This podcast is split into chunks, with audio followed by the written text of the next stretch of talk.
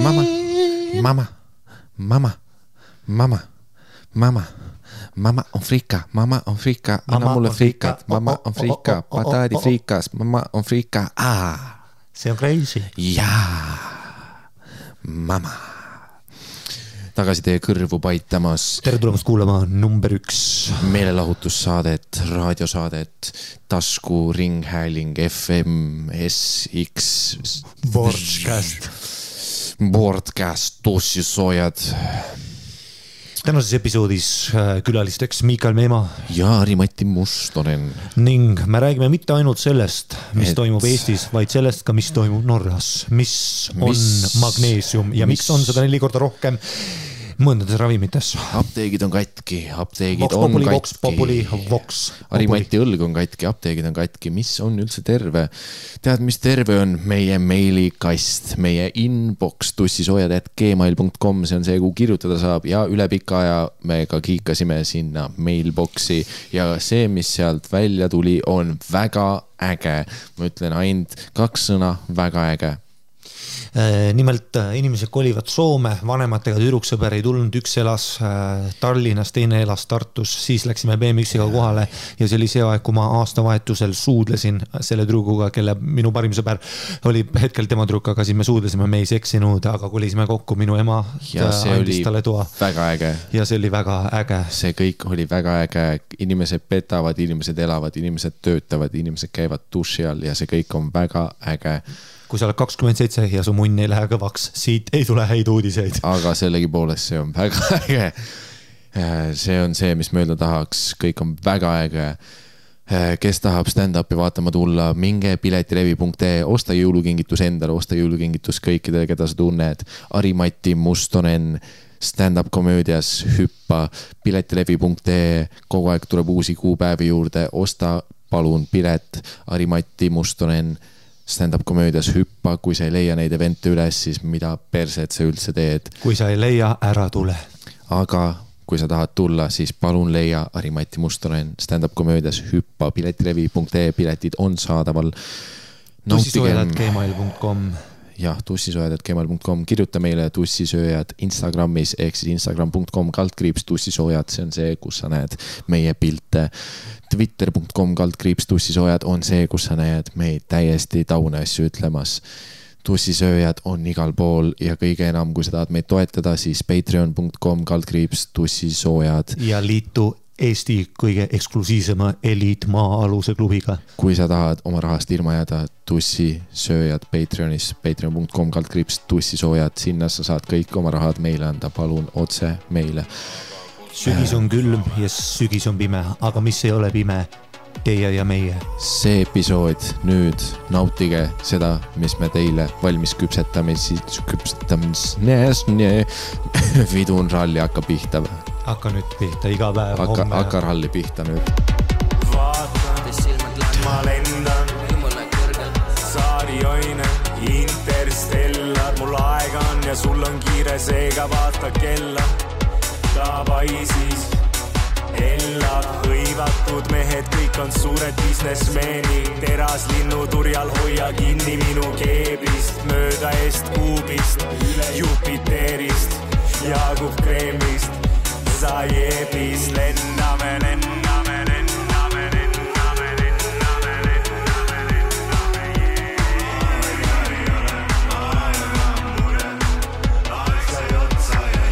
War geil, geil.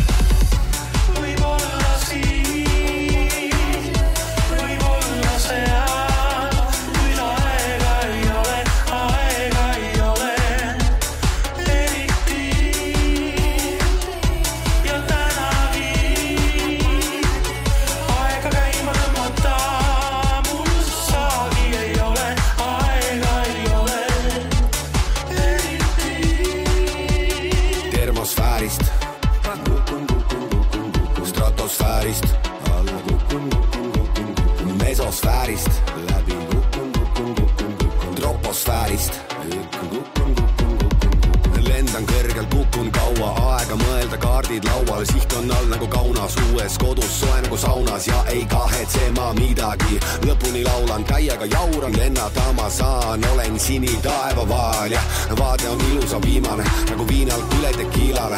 tule mu tiivale meeter meetri kaupa saatuse liidame, sest aega on vähe nagu tiigreid pengale, see, mis on veel, hoian kiivalt endale, kõik on hea, side lõpp ma Korea ja lendame, lendame, lendame, lendame.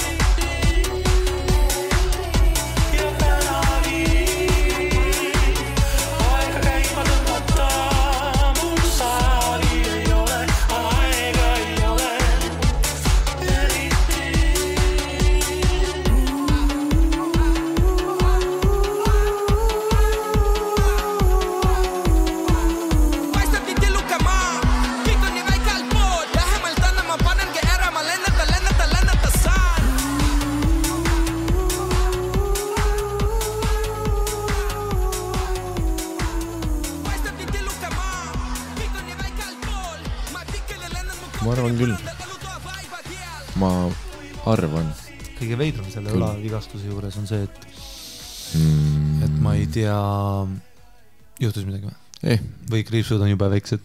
no ma, noh, sa teed klassik, soundcheck'is karjud ja siis episood algab, sa lähed teise tuppa ja sosistud.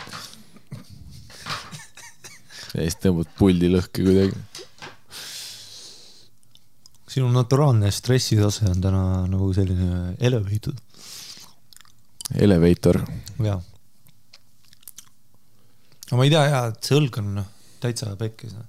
just see, et Mhm. mingi ühes asendis käib mingi krokk-krokk ja Mhm, siis on noh, sihuke valu, et nagu ja ma saan aru jah, sul läks hambaarsti juures käimisega mingi seitse aastat, nii et noh, ma arvan, et sa õlaga lähed mingi kahekümne aasta pärast võib-olla. jaa, siis kui ma viiskümmend neli olen. ja, ja noh, kaua õlg valutanud on?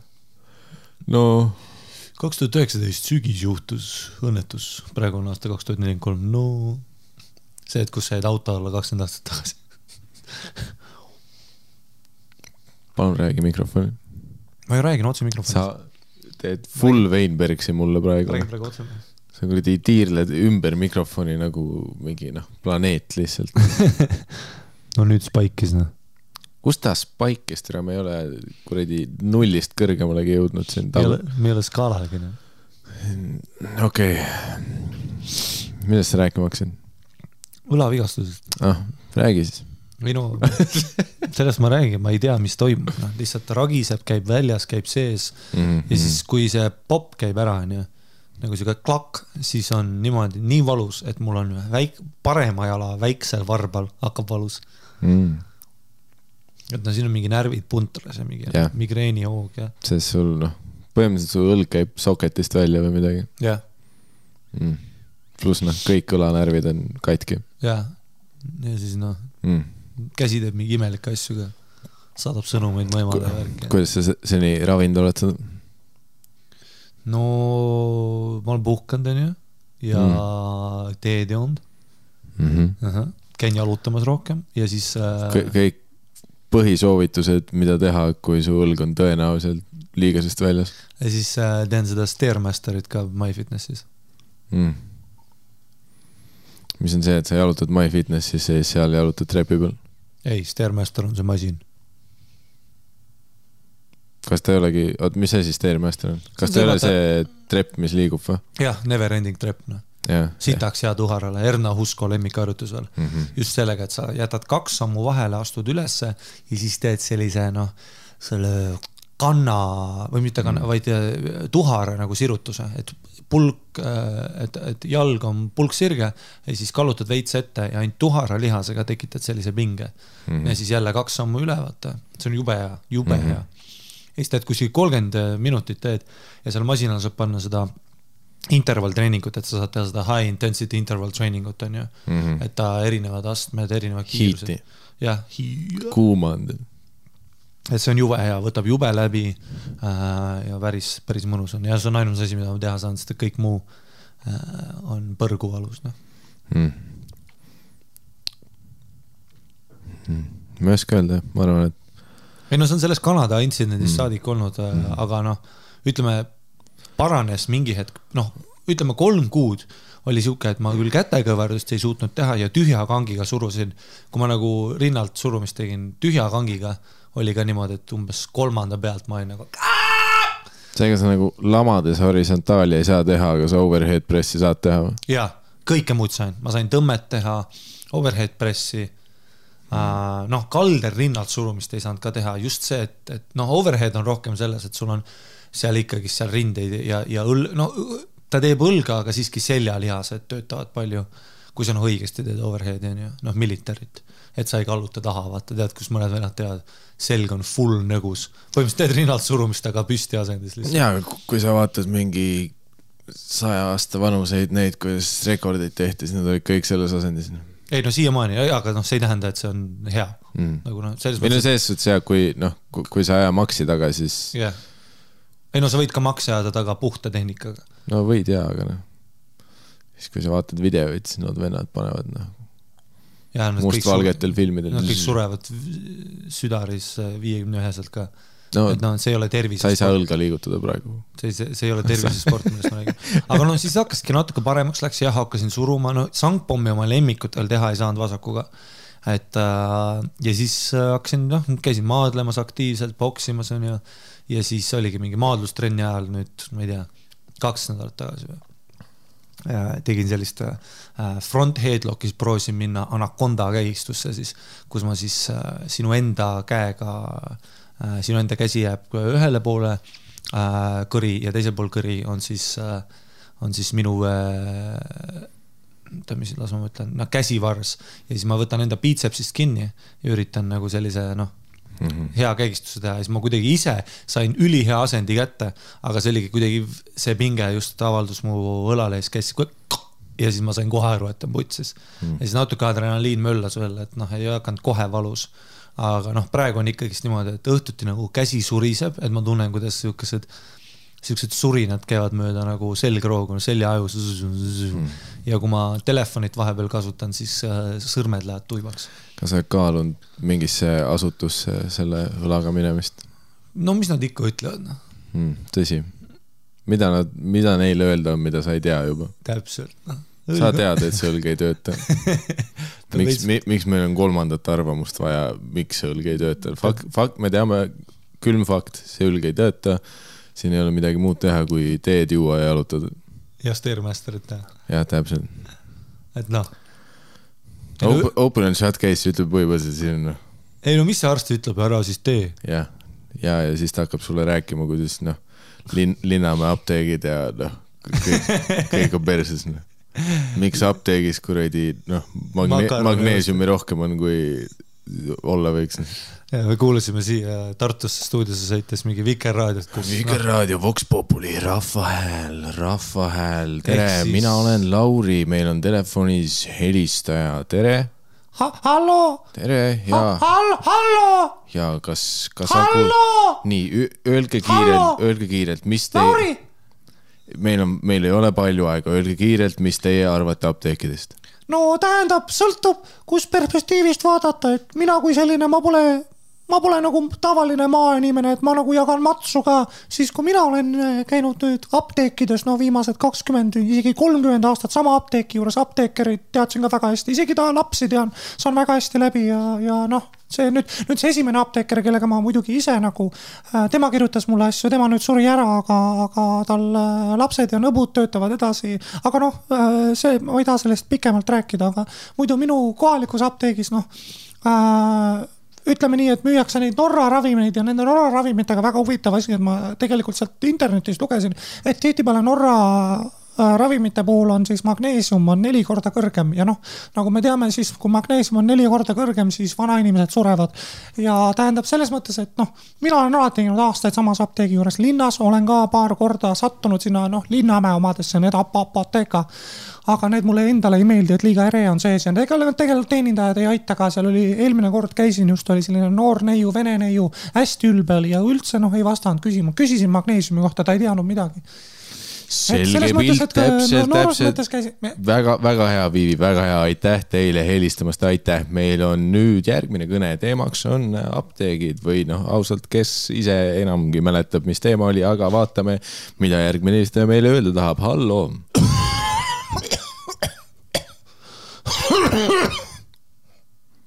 hallo ja te olete otse-eetris, palun, palun räägime kiirelt, meil on veel helistajaid. Palun öelge kiirelt, mis arvate teie apteekidest?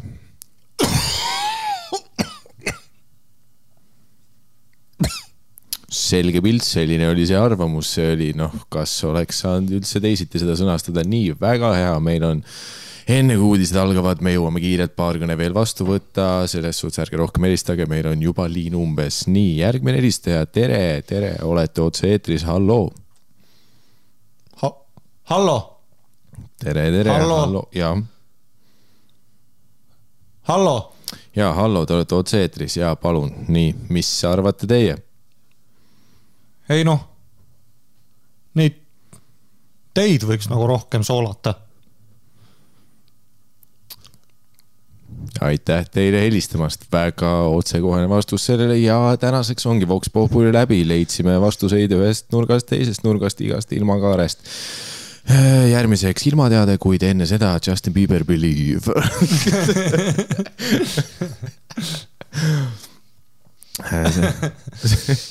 ei, see on crazy, et, et seal raadios tõesti oli lihtsalt noh, see Vox Populi on ju täielik, see on nagu nii haige saade, et, et ta ei ütlegi, noh, ta ütleb selle uudise asja ära, noh, no okei okay,, millest see oli siis, et, et kohalike äh, väiksed ettevõtjate apteeke, noh siis nagu äh, pannakse kinni või siis noh, diskussioon nagu nii palju, no me nüüd jõudsime viimase kaheksat minutit kuulata, aga nii palju, kui me aru saime, et siis, et külaapteeke, kas kaks varianti, et pannakse kas kinni, on ju, kuna noh, ettevõtjana sa lihtsalt kahjumlik äri või siis riigi toetust hakkad saama, et see apteek lahti oleks.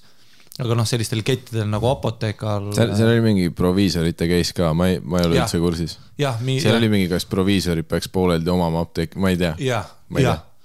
Ja siis põhimõtteliselt noh, oligi ükski telefonikõne ei selgitanud mulle, millest tegelikult jutt ja käib. kõik rääkisid erinevad, täiesti oma teevad ja noh, Lauri lükkaski lihtsalt liinid käima, ütles ja nüüd järgmine ja nüüd tuleb. Ja siis oli noh, full trip imine ei no see on see klassika Vox Populi alati noh, mingi küsimus on äh, a la noh, Õismäe ringteest ja mingi tüüp hakkab rääkima, et noh, mis teema laulupeoga on, kas varsti on kuradi LGBT segakoorid või ja sa oled mingi, tänane teema on El- Õismäe ringristmik, issand jumal. Jah. aitäh helistamast. järgmine kõne ja siis on. pluss mu lemmik on see, et sa alati kuuled, see saatejuht, noh, ta ise ka täiesti noh, läheb korraks teise kohta, kui see kõne sees on, ta lihtsalt mm -hmm. väga hea. selline see kõne oli, järgmine kõne. Ja siis äh, iga kord, kui ta kõne vastu võtab, see on see ja nüüd väga kiirelt kokkuvõtvalt oleks vaja arvamust, mida arvate teie ja siis. pluss see, kus ta vaat vahepeal paneb cold blooded seda ka, kus keegi ja.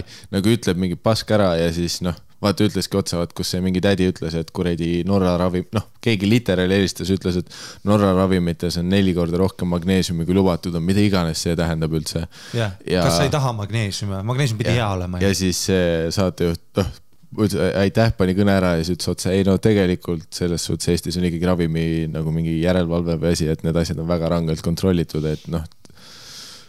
aga järgmine kõne Cold blooded, noh. ja kus ta lihtsalt shut'is kohe selle down, kõigepealt pani kõne ära, ta ei viitsi selle inimesega vaidlema hakata ta ütleb lihtsalt otsa, see kõik, mis ta ütles, oli vale, nii järgmine kõne. tavaliselt meie helistajad on kõik debiilikud, nii järgmine kõne ja nüüd räägi, kuidas sina arvad. okei, iga päev on see, et ka, kas me ei võiks mitte seda saadet teha, siis keegi ütleb, come on, kõige kuulatum, sest kõik need, kes helistada tahavad, samal ajal kuulavad. jah. see on meie kõige kuulatum saade ja siis ta on, jaa, aga persse küll. mis tänane teema on, kas lambipirnid peaksid tulema Aafrikast? Le-, LED-id versus kuradi spotlight'id, kõik valgusvennad helistavad, ei no kuradi. mina olen siin kultuurimajas töötanud juba sellest ajast, kui Putin oli kohal. Mm. kes sellest referentsist aru ei saa, siis lähemalt telgitaguseid valgusmeeste elu kohta leiab patreon.com kaldkriips tussisoojad. tussisoojad, öötähte ei saa ja nüüd järgmine kõne. ehk siis jah, Patreon teate küll, what's up with that son. nii, ja ja nüüd hakkab ainult inside nalju tulema selle ühe neljakümne viie minutilise episoodi pealt. üks Patreoni eriepisood, mida sa kuulata ainult siis, kui sa maksad. terve saade on varsti ainult siis, kui sa maksad. Mõtlesime, kõik- et see jääb tasuta, me valetasime, me oleme, me oleme nagu kõik Eesti ettevõtjad, me valetame. kanna rahad üle või me saadame sulle ravimeid, millel on neli korda rohkem magneesiumi kui lubatud. aga üks äh, asi, mis on siin ilmast tasuta, nagu Vikerraadio Vox Populi, on tussisööjate kuulajakirjad, mis on muideks suht täpselt Vox Populi, aga me röstime teid rohkem kui Vikerraadio saatejuht neid vanainimesi. tussisööjad.gmail.com on see, kuhu sa saad kirjutada enda loo, sa saad kasvõi isegi küsimuse sinna kirjutada. Sa võid sinna isegi öelda, millest sa tahad, et meie räägime või Vox sa võid Populi. oma loo meile kirjutada. tussisööjad.gmail.com, see aadress on avatud kõigele. ja nagu meie pikaaegsed kuulajad teavad, siis tükk aega, tükk aega ei ole tussisööjate episoodis olnud kuulajakirju ja me panime ka ise tähele seda üks päev vaadates oma meilikasti ja märgates, et need äh, kirjad hakkavad libisema päris kaugele. kas tahad ise ka ennast kurssi viia või sa äh, otsid äh, selle kirja siis üles, kui ma seda lugema hakkan? loe. nii, väga hea. See on- super Vox Populi. super, super, super produtsentide poolt väga selged ülesanded, nii. kuhu me jäime eelmine kord, kes seda teab, aga ma loodan, et ma olen õiges, õigel järjel kirjadega, igatahes täna lööme otsa lahti, kirja pealkiri Tinder ja korvpall. väga selge pealkiri, lähme sisu juurde. tšau, Mikki Aari, räägiks loo teile oma esimesest Tinderi tatest kuna ma suvel olin palju aega kodust ära, käisin mööda Eestit ringi, ei olnud mul aega pidudel käia ja muud sellist. kas sa olid meiega koos suvetuuril või? see, see, et kui tegelikult Vein Põrks on kirjutanud meile. suvel olin palju kodust ära, käisin mööda Eestit ringi hmm.. aga igatahes jah, olin noortekoondise laagrites ning võistlustel. a la siin ma ei ütleks kunagi näeb, siis ehk küll Mu- lemmik on see, kus sa ütled, et ma ei hakka ütlema, mis spordis ma laagrites olin ja võistlustel, aga su kirja pealkiri oli Tinder ja korvpall. või kas see oligi siin plott vist, tegelikult siin jutus ei tulegi korvpalli. tegelikult teeb rahvastepalli.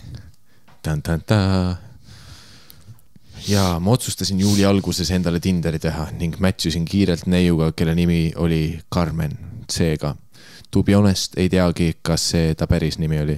noh, see on, kui, kui sa juba lähed vale nime peale, siis Carmen ei ole kõige crazy im variant, nagu see Carmen on noh, juba Terminaatori lauludes olemas, nii et noh, see on Eestis, muideks fun fact, kui Terminaatori Carmen välja tuli, see aasta olid kõik sündinud tüdrukud väljaspool Tallinnat ja Tartut Carmenid, miks Tallinna, Tartu?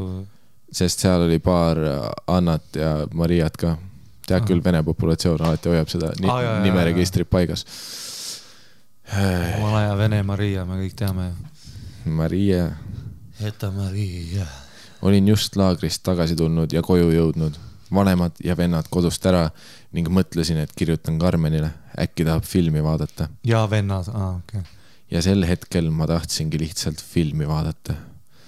tuli ta siis minu juurde ja istus alguses teisele poole diivanit, kuid järsku ta nagu hõljus mu külje alla. okei okay,, peaksin ära mainima, et I got catfished. ta oli ainult natukene nagu oma piltide peal. mina aga mõtlesin, et pohhu, elu on GTA siis. ei ole catfish, kui ta on ainult natukene, catfish on see, et, et sa räägid. Karmeniga, aga Miika tuleb kohale. see on catfish, catfish ei ole, ta on lihtsalt vana aja Eesti suli, ütleme selle kohta, kus vaata ainult näopildid ja dissid on peal ei no veits. see on reklaam, sa noh. McDonaldsis samamoodi, sa Täpselt. menüüs on kõik teistmoodi. ja räägupesa purksi menüüs ei ole, et sul on pärast kaks tundi kõht lahti, aga et sul tuleb otse persest räägukastet, noh. The OG Ragu. kaste number seitse. Ragu. Rago. muideks, kui sa piisavalt räägupesa sööd, isegi see jobi muutub rääguks ja, ja ja veits veriseks. mina aga mõtlesin, et pohhui elu on GTA ja läheb temagi. noh, sa oled ikka härrasmees. nii, tal oota, oli miks elu GTA on? Grand Theft Auto, varastad no,, autosid või? noored inimesed, perse küll, Harri, käitu korraks mitte nagu buumer, ma üritan noh, sulanduda Ära siin seda- ja sa oled kohe mingi, miks elu nagu GTA on? Ei, aga ei ole ju.. käitu nagu sa mõistaks. issand, me kaotame kõik noored kuulajad, kui tuleb välja, et sa selline vastik buumer oled. täpselt, oma hai kõlaga buumer õh, nüüd lõpeta selle buumeri kasutamine, tule see on nii. nii, nii, nii, nii, okei okay,, sa ei pea solvuma kohe, sa kuradi cis-het valge vanamees. no see on vähemalt natukene originaalsem kui buumer. nii, tal oli keeleneet, see on hea. ta oli chubby, not a fan, aga mis seal ikka. Fun fact, kõigil chubidel biffidel on keeleneedid by the way, kui sa vaatad. see on fakt. ütle üks chubby biff, kellel ei ole keeleneeti. Päo, sa ei saa. no okei okay,, you got me there mm, -hmm. sa väga head argumendid, sa ikka oskad seda asja. nagu GTA on. hakkasime suudlema ja mine perse, ta suu maitses nagu tomatimahl. ehk siis ülihea, sest ma joon tomatimahla iga päev. järgmine lause kirjas, ma jälestan tomatimahla. nii et noh, different strokes for different folks on ju. kui Harri saaks mingit biffi, kelle noh, kõik augud maitseks nagu tomatimahl, ta oleks sillas. ma oleks abielus. okei, näe jälle su buumeri hääl tuli üle. ma oleks abielus. kui kõik augud maitseksid nagu tomatimahla, tule ma oleks abielus kahe lapsega, lapsed maitseks ikka nagu tomatimahla. jällegi, kell oli juba mingi üks öösel äkki ja ma kannatasin ära.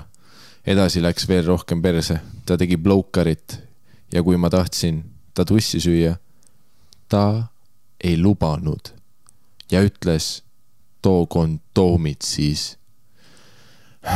no okei okay,, esiteks sa vingud, mulle meeldib, okei okay,, kõige, kõigepealt sa olid juba tülgastunud, et ta suu on tomatimahla maitsena, mis ja, mis sa tussist ta, ootad? ta ei olnud valmis selleks, ta nägi juba, mis nägusid sa tegid, kui sa oleks ta tussi sööma hakanud, tead, kui halvasti see ta enesehinnangul oleks mõjunud, kui sa oleks tussi süües ka see on nagu viinamarjamahl. ja tead mida, ma jälestan viinamarjamahla. See on nagu Bounty, ma olen rohkem Snickersi ja siis sööd tussi edasi. pluss see, et vaata, mul oli, kuidas lause hakkab ja noh, tead küll, sitt õhtu nagu ikka, kell oli juba üks ja mina olin väsinud, igatahes ta tegi blowkarit. ja ma, ja ma kannatasin. ja nagu. Ja ma kannatasin. see ei ole Kristuse kannatused praegu, kus mingi paks pihv tegi sulle Daniel. Weinbergs pidi kuradi Mel Gibsoni eest põlvitama telekas, sa said, sult võeti suhu ja ja, ja, ja keeleneediga Chubby Biff võtab suu, mis see on mis sa arvad, et seal toimub? iga mingi episood või? Ega siis midagi, tõin kondoomid, panin peale. pärast seda, selle asemel, et telekas kinni panna, panin NBA peale. pluss mu lemmik on see, et sa endiselt olid alguses, ma ei hakkaks oma spordiala ütlema. nüüd sa juba nimetasid NBA jälle, mis me arvame, et sa käisid tenniselaagris või? alguses tegime missionäri. aa, oot, ei. okei okay,, pärast seda, selle asemel, et telekas kinni panna, panin NBA peale. Alguses tegime missionäri, aa ei, ma olingi õiges kohas. alguses tegime missionäri ka, siis mäng hakkas pihta. kummast sa räägid, mis mäng? nagu NBA mäng hakkas pihta või nende mingi oma mäng või? Aa ei, oot, ma olin jälle vales kohas. ei, sa oled ikka Alguse- kõva vend, ei alguses- muidugi Harri ei oska lugeda, tule see vend on praegu tagurpidi. hoiab monitori käes nagu see ajaleht. see monitor on väiksemaks jäänud. jah, alguses tegime missionäri ka, siis telekat ei näinud, aga kui ma alla läksin ja kaugõrli tegime, olin ma mega into the game. see oli eelmise hooaja viimane finaalmäng, kordus. Ja kui ta mu peal rokkis, vaatasin mina, kuidas suured mustad mehed sporti teevad. vahetasime dogisse ja siis ta vaatas siis Raptors, Toronto Raptors ja Golden State Warriorsi mängu ilmselt. vahetasime dogisse ja siis alles hakkas mäng pihta. viimane veerand oli poole peal ja ma olin rohkem mängust huvitatud kui sellest neiust. sai hõigatud, siis and one, damn, võta välja ning kui keegi tanki pani, tahtsin ma üles hüpata lausa. Mäng sai läbi ja ma polnud ikka veel tulnud, mida vittu, kas mu munn ei tööta. pumpasin veel kaks minutit, lõpuks mõlemad higised, sest olime kokku seksinud kolmkümmend minutit ja ta oli sitaks chubby ei, seda osa ei olnud seal. ja mõlemad täiesti läbi, lõpuks ta ütles, kuule, ma ei jõua enam ja türa, ma ei tulnudki. ma arvasin, et mu munn on katki. Pole kunagi varem nii juhtunud. sa tead, kui tütarlaps ütleb, kuule, ma ei viitsi enam, see on väga halb märk või? ja see, see ei tähenda, et ta ei jõua enam. jaa, sellist asja ei ole, ükski naine, saad aru, sellist asja see ei ole olemas. tähendab, et ta ei taha rohkem. jah, pluss nagu kummale see, kus sa horror, mulle ise, meeldib, et ta kirjeldab nagu enda Kristuse kannatused, aga saad aru, mis teid talle, sellel. Biffil on praegu Pihv tuli ko- kohale, üritas suhu võtta värki, jõi enne tomatimahla, et fresh as ja fuck full ase, noh, suuvõtt nagu pornofilmis, kui sa oled, ma pakun, et see on mingi ülinoor tüüp ka onju. kui sa oled nagu noor tüüp, siis Blokeris oli ju noh, minu esimesed paar tüdruksõpra, ma ei julgenud selle teemakski tuua mm. -hmm. et suhu võtmine võiks olla nagu teema. ah, tead, tänapäeva noortel. Seda küll, jah, täna vist võetakse Nad on crazy'd, vaata nad võtavad isegi siis, kui noh, niisama vaata. sest mäletad, meie ajal oli suhu võtmine oli ikkagi see, kus ei nagu, muidugi, meie ajal noh, noh, mehed rääkisid varju, sa ei julgenud tüdrukult küsidagi ai, come on, jaa, ma olin jaa. mingi aasta aega oma tüdruksõbraga koos, enne kui ma isegi mainisin, aga ma ei saanud või noh, ta ütles, et vaata, siis oli see, mäletad, kui oli, kas sa oled see tüdruk, kes Neid ei jagatud nii nagu tänapäeval. et kas sa oled see tüdruk, kes võtab suhu või ei võta, praegu on pigem see, kas sa deep throat'id või mängid niisama, onju. ja, ja et noh, siis oli ikkagi Ka, see, kas noh, kas nii, et ma hoian su nina kinni või mitte, nagu see see on see jah, tänapäeva meta nagu. jah, täpselt, Kids be wilding, noh, nagu noh, üks suur suu võtmine käib pluss ta igal pool. kõiki asendeid, värki, seda enamus noored seksivad teki all, nii et nad ei vaata üksteise otsagi, tema näiteks telekas käib. ja, ja sul telekas käib see Pihv möllab otsas släpib sind tissidega näkku, sülitab tomatimahla veits, noh. ja sa oled mingi, keeleneediga teeb ringe ümber. Ma kannatan.. mis mu munnil viga on, ma ei tule kuigi see, see on nii huvitav, et nagu suhu võtmise selline, ma ei oskagi öelda, kas valuuta on siis muutunud või nagu selline nagu noh, ei, selles mõttes, et meie ajal oli see, et suhuvõtmise kvaliteedist me isegi ei rääkinud, see, kas sa panid selle suhu, oli juba fin-, noh, ma tulin kohe, onju. ei no see. ma mäletan, ma tulin siis. see näitas, see oli nagu, kui, kui sind Inglismaal sööriks ristitakse, onju. see oli ülim au, kui keegi noh, isegi pani su peenise, kui ta isegi peen, peenise peale musi tegi, see oli juba see, et, et noh, mind on noh, mulle on selline au antud. tänapäeval kuradi noh, lihtsalt pohhu kuradi kabjavõised, kuradi šlongid lendavad siin igast põsest. pesemata. oli ja, mingid tüübid ikka vinguvad. mul oli aastaid see, kus, mäletad, kus tead, kui tüdruk suudles su kaela, siis suudles su rinda veits mm -hmm. ja sul Mhm. oli see, tead see nagu, nagu, nagu tead, kui sa otsid pahalast mingi trackeriga see onju, kus sa nagu tunned, et aa, et ta hakkab allapoole minema, siis tuleb ja aastaid mm. -hmm. ei läinud nabast alla, kuni mm -hmm. see üks tüdruk, kes lõbu- ja see, sul oli peas see, et ära ütle, et, sest noh, me ei julgenud küsidagi, see juhtus. Ai, ainult muidugi. siis, kui sellel oli ja või, siis, või siis tead, see oli, see oli etiketi vastu, sa ei saanud küsida sellist ja, asja ja. tänapäeval ju tüübid räägivad ka, ma vaikselt surusin ta pead munni peale, mida vittu nagu ma ei julgenud ja puutuda. tüübid räägivad, vaat noh, mingid neljateistaastased räägivad Jaa. sulle, ei no me olime siis Coca-Cola baasas Jokkerit vaatamas ja ta ise hakkas mu suu ja sa oled mingi, mida? mida sa ajad? mis asja? mul ja, ja siis öeldakse, ei no tere, ma ikka kannatasin seal. Mul oli mingi, no ma ei tea, kas see oli neljas või viies tüdruksõber, kes mul oli, ma olin seitseteist, kaheksateist. kakskümmend. kui me olime Soomes niimoodi, et, et me olime mu emal külas, mu ema töötas Helsingis ja siis tal oli, ta oli nagu seal, kus ta elas, ta tegi tööd, pluss siis ta leidis sellise diili, et ta sai elada siis äh, basement suite'is onju, maja kohal, mis on sihuke mõis, aga neid mõisa omanikke ei olnud, ehk siis tal oli kaks tööd, teine töö oli siis tead, noh, housekeeper mm, -hmm. kui perekond on läinud, onju, mingi vene perega, mu ema räägib vene keelt, onju, ja me läksime minu tüdruksõbraga läksime siis nädalavahetuseks Helsingisse, käisime Linnamäel värki ja siis olime seal, saime mõisas olla nagu täiesti full mõisas onju mm, -hmm. kuna neid ei olnud. ta ütles seda lihtsalt jätke kõik korda onju, möllake seal minna. siis läksime sinna mõisa, mingi magamistuppa ja ma mäletan, kuidas mul lihtsalt ja, ja oli niimoodi, et noh, ma olin temaga koos olnud üle poole aasta kindlasti. Ja siis suudlesime, suudlesime ja siis oli see, kus ta nagu flippis mind ümber, ükski tüdruk ei olnud minuga see teinud seda mm, -hmm. olin mingi. ja siis ma nagu aimasin, mis hakkab toimuma, kuna ülihea päev oli, ma tegin Linnamäel suhkruvati välja pluss pääsma onju. noh mm -hmm., ma mõtlesin, et siin noh, võib midagi tulla küll ja ma ei olnud suuvõtmisest küll rääkinud, aga ma olin rääkinud, et mis porno mulle ja igas pornos võetakse suhu ehk siis ta nagu oli mingi okei okay, okay,, näitasin talle oma mingi lemmikpornoklippe ja värki onju, mingi mm. nädal ennem.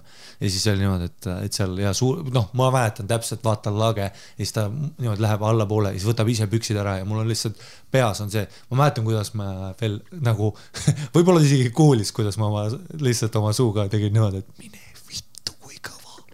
nagu, et uskumatu, nagu pornos, sul võetakse yeah. suhu, sest sinnamaani oli noh, muidugi jah, Dogi Style'i tegid, on ju, missionäri ikka, aga noh, päris suhu võtmine, see on nagu mm., me sa oled nagu räpane lits praegu ja ma olen mingi noh, ülikõva vend onju.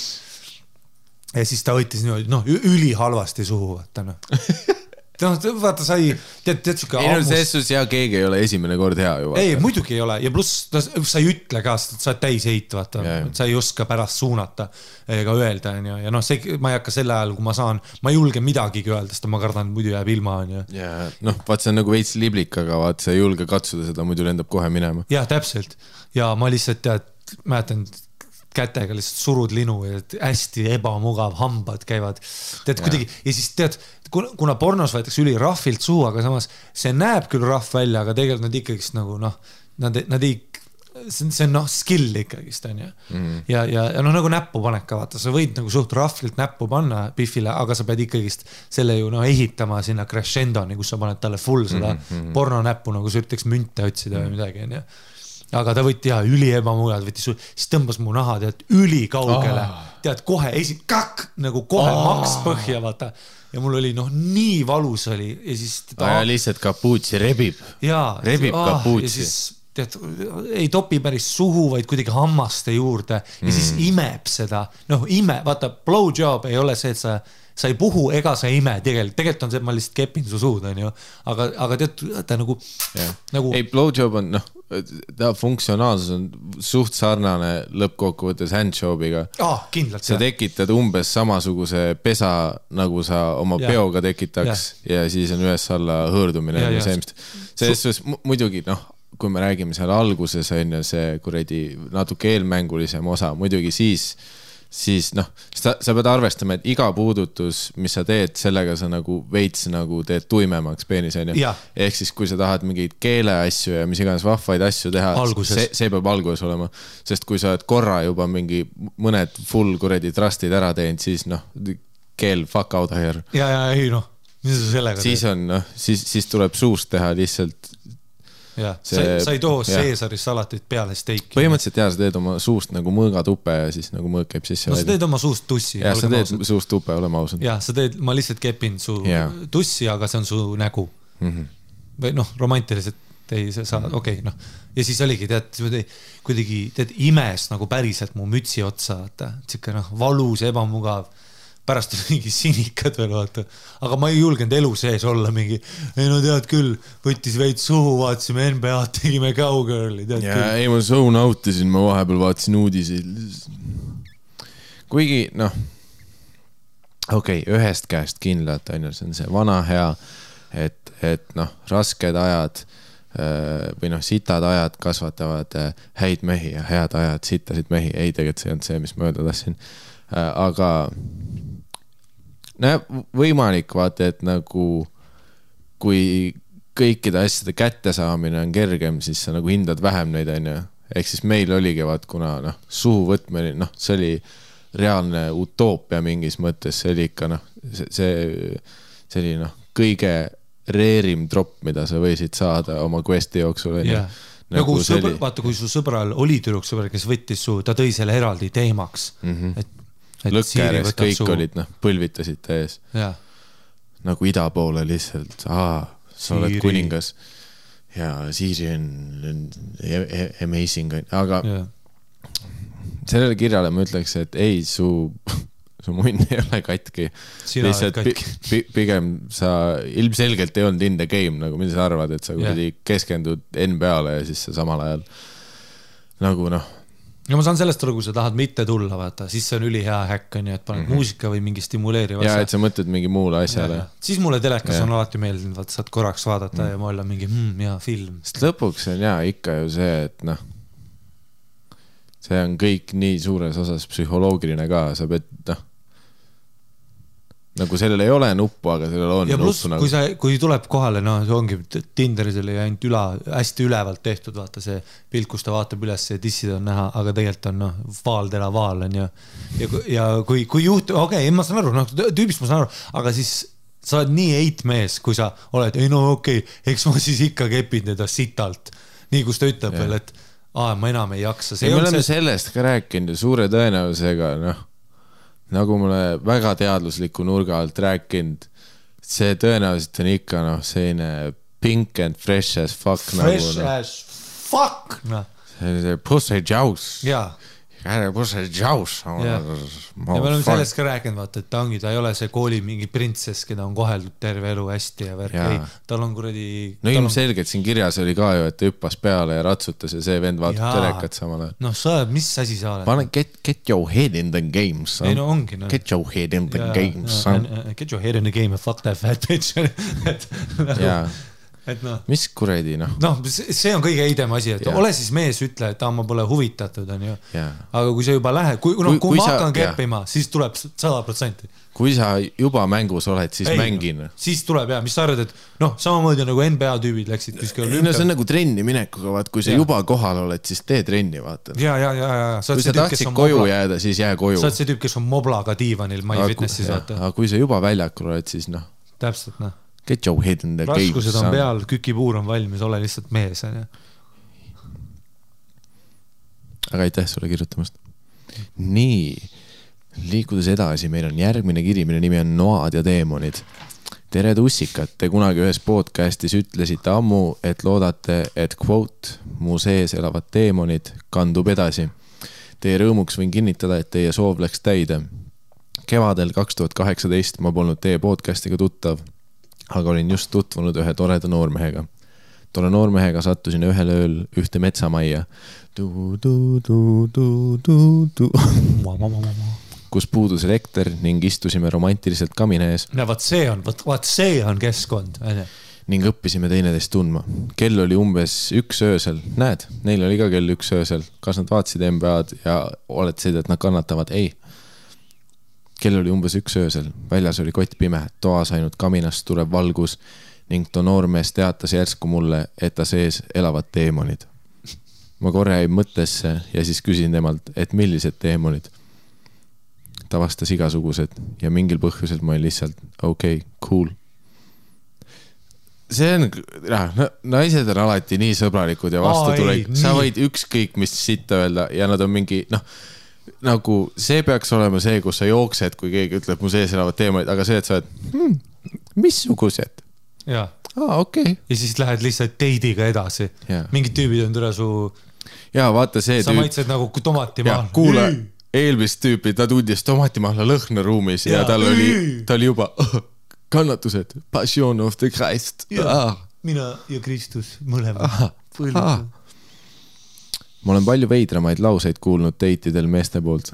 no okei okay,, see on üks koht, kus võib-olla oleks täpsustusi vaja. see on üks koht, kus oleks kindlalt vaja oma date, need mehed, keda sa date'id, üle vaadata nagu. ja siin mi- mingi tüüp äkki, kui sa oled veidramaid asju kuulnud, siis kui mu sees elavad teemonid, siis hmm. hmm. sa käid vägistajate ja pedofiilidega väljas. Äh, kuniks umbes kakskümmend minutit hiljem kutt küsis, kas sa tahad mu nugade kollektsiooni näha. Ja siis ma olin juba oma peas, et holy fucking shit, kuhu ma siit jooksen. kilomeetri raadiuses pole ühtegi teist inimest. ma ei tea, kus mu autovõtmed on ja ma ei näe sittagi. kuna me kohtusime tööl, siis ma polnud temaga väga palju aega koos veetnud, sest tööl tegime enamjaolt äh, näo, nagu ma oleks nagu iga teine töökaaslane, aga peale igat tööpäeva saime mujal kokku ja selleks hetkeks me olime äkki kolm korda teineteist omaette näinud. Ehk reaalsuses tollel hetkel me ei teadnud teineteist üldse ja ma mõtlesin, et türa, mega epic kutt, ilus ja vinks-vonks. nahku ta mingi psühh on tegelikult. aga kuna ta kuidagi viis kohe teema nugadelt ära, nii et ma jätsin selle ja tšillisime kamina ees edasi, jälle Tõestus, tõestus sellest, et naised on liiga head. Nagu see, kus sa oled ikka, noh, see tüüp kõigepealt ütles, et ta sees on, okei okay,, jätame selle selleks, et sa ei teadnud, et need referentsid on, aga oletame päris maailmas mingi tüüp ütleb sulle kõigepealt, mu sees on teemon, mul on noad ja see, et sa oled ikka, ah, tead, ta ütles seda viis minti tagasi, mis seal ikka. ja ta on väga nägus. jah, vinks-vonks, tegelikult on vinks-vonks. vaata, kui on mingisugune kui see nugade kollektsioon kõrvale jätta, no te- tegelikult, tegelikult, tegelikult on tead, kui vinks-vonks. Law and Order ja see Special Victims Unitil oli alati need flashback'id, et kuidas siis see tüdruk mingi brutaalselt vägistati ja tükeldati maantee ääres ära. siis oli ka alati need date'id, kus oli vaata, mees on mingi, viib metsa ja siis on mingi, et ah, this is where you live yeah.. Ja siis juba näed, sa, sa juba näed flashback'ist ära, kus sa oled nagu, et türa, see hetk, sa oleksid pidanud juba, see hetk, kus sa, kus sa ütled, näe, vaata kits, siis rullid autost välja, vaata. See, vaat see naiste headus, kus on, Jah. ei no vaatame, kuhu see tegelikult läheb. jah see on noh, see on alles kolmas punane lipp. sellepärast ma kardangi tütart saada, sest türa küll, ta ei saa aru, vaata. ta ei saa aru ju türa. ma pean mingi PowerPoint'e näitama vägistatud naistest maantee ääres, et, et ta saaks aru, et türa. see ei ole chill. ja see ei ole chill, kui ta ütleb, et on nugade kollektsioon ei, ta võib vinks-vonks olla, aga ta ütles, et tal on noad, jookse, jookse. ja vinks vonks. Tšillisime kamines edasi. ta peale seda tihti soovitas mul teie podcast'i kuulata ning kui ma paar korda sattusin tema kõrvalt teid kuulama, siis otsustasin, et hakkan algusest peale teie podcast'i kuulama. kuni jõudsin osani, kus lugesite kirja teemonitest ja nugade kollektsioonist, siis sain kõvasti naerda ja kinnitust, et mu kutil on sama fucked up huumorimeel kui minul. sest see oli aus pränk ning tänaseks päevaks oleme poolteist aastat koos olnud. aa, vinks vonks. okei okay,, see, jah, see on üks nagu, okei, üks vähestest, ärge võtke seda õppetunnina, et kõik tüübid, kes ütlevad ha-ha-ha-ha-ha Jah., ma tahan sind ta pussitada. praegu korrutas nulliga vaata, see on üli- tihti see ei ole referents. kui naine ütleb sulle ja ma või tähendab, kui mees ütleb, ma viin sind lauta ja pussitan sind ja su ema, siis see ei ole tingimata. see ei ole referents episood kaheksale. nagu see- tihti on see päriselt, mis ta teeb. aga noh, selles suhtes antud haruldase juhtumi puhul väga tore, väga tore. aga kiri läheb edasi, ma pean paraku teiega nõustuma, et naised ikka annavad meestele palju võimalusi ja meid ei kõiguta palju, sest veidral kombel need noad ja teemonid ei ajanud mind eemale. noh, jällegi üks harvadest juhustest, kus Kus see mängis hästi kus välja ja. kus see mängis hästi välja, kus see oli nali ja sa oled nüüd suhtes eh, toreda tüübiga. jah, selles suhtes palju, palju õnne teile, aga kõik teised, kes kuulavad, isegi noh, jookske. ei, sada prossa jookseb. isegi see, ära räägi oma sõbrannadele ka seda lugu. igal juhul pikk pai teile, oleme viimase aasta jooksul käinud kõiki teie ülesastumisi vaatamas, sügistuuril oli Harimati Epic, Miikal oli ka tore, ah minge puts, aga äh, ei jõua puhast poissi ka ära oodata. Miikal, don't do it, Hari ketad bussi, musid püksi. Miikal oli ka tore jah. minul meeldib see, et ära tapa ennast ära. Hari, saa täiega keppi ja värki, pane hullu. noh. Harri oli epic, Miikal, ära tapa ennast, mida? aitäh ja, ja palju õnne teile ja tore kuulda, et meie podcast on äh, see, mis ta on. nii ah,, järgmine kiri, ma, ma olen juba excited. Kirja pealkiri on peded. mis siit tuleb, mis siit tuleb? tere, tussisööjad. ma ei tea, kui palju pedesid teile kirjutab ja kui palju pedesid teie podcast'i kuulavad, see inimene armastab seda sõna kasutada siin kirjas. fakt on see, et Eestis on sitaks pedesid, punkt, punkt, punkt, statistika, punkt. Kui sa niimoodi neid numbreid esitad Nagu kes Vike- saaks vastu vaielda nagu...? järgmine Vikerraadio Vox Populi peaks olema see, et fakt on, et Eestis on palju pedesid, statistika. ma, magneesium on neli korda kõrgem Norra ravimitel ja Eestis on neli korda rohkem pedesid kui mujal. nüüd on mul teile lugu enda pede kogemusest. ühel õhtul väljas juues jäin rääkima neiuga, kes minu supergeidarit arvestades oli pigem sirge tütarlaps, kuid tema hoiakut ja stiili arvestades võis näha, et ta on vägagi avatud. õhtu arenedes ei pööranud ma talle just eriti palju tähelepanu, sest noh, alati tasub ikka mitu rauda tules hoida aga lõppes see õhtu ikkagi tema voodis, super. hommikul oli kõik endiselt väga hästi. üllatusena tuli vaid see, et tütarlaps unustas eelmisel õhtul mainida, et ta on kihlatud. mitte, et ma oleks suhet otsinud ja mitte, et see, et ta kihlatud on, oleks mind üldse kuidagi häirinud. Aga tema poolt vaadates ikka väga tikk move oma kaasa suhtes. nüüd siis küsimus teile. kui teie kihlatu või tüdruksõber magab teise naisega ja tuleb järgmisel päeval koju suurte maasikatega kaelal, siis mis on teie järgmine samm? nii, Miikal Meemaa, see meil on siin otsereportaaž mehest, keda on petetud, valetatud. siin, siin otsepüstoreporter Mihkel Meemaa keset põlevaid Austraalia metsasid. kõik koalad on surnud, Eesti farmitöölised endiselt elus, otselõkkes ikka korjavad apelsine. ma kordan, koalad on surnud. nii äh,, teemasse, kui, kui teie kihlatu magab naisega ja järgmine päev tuleb koju suurte maasikatega kaelal, mis on järgmine samm?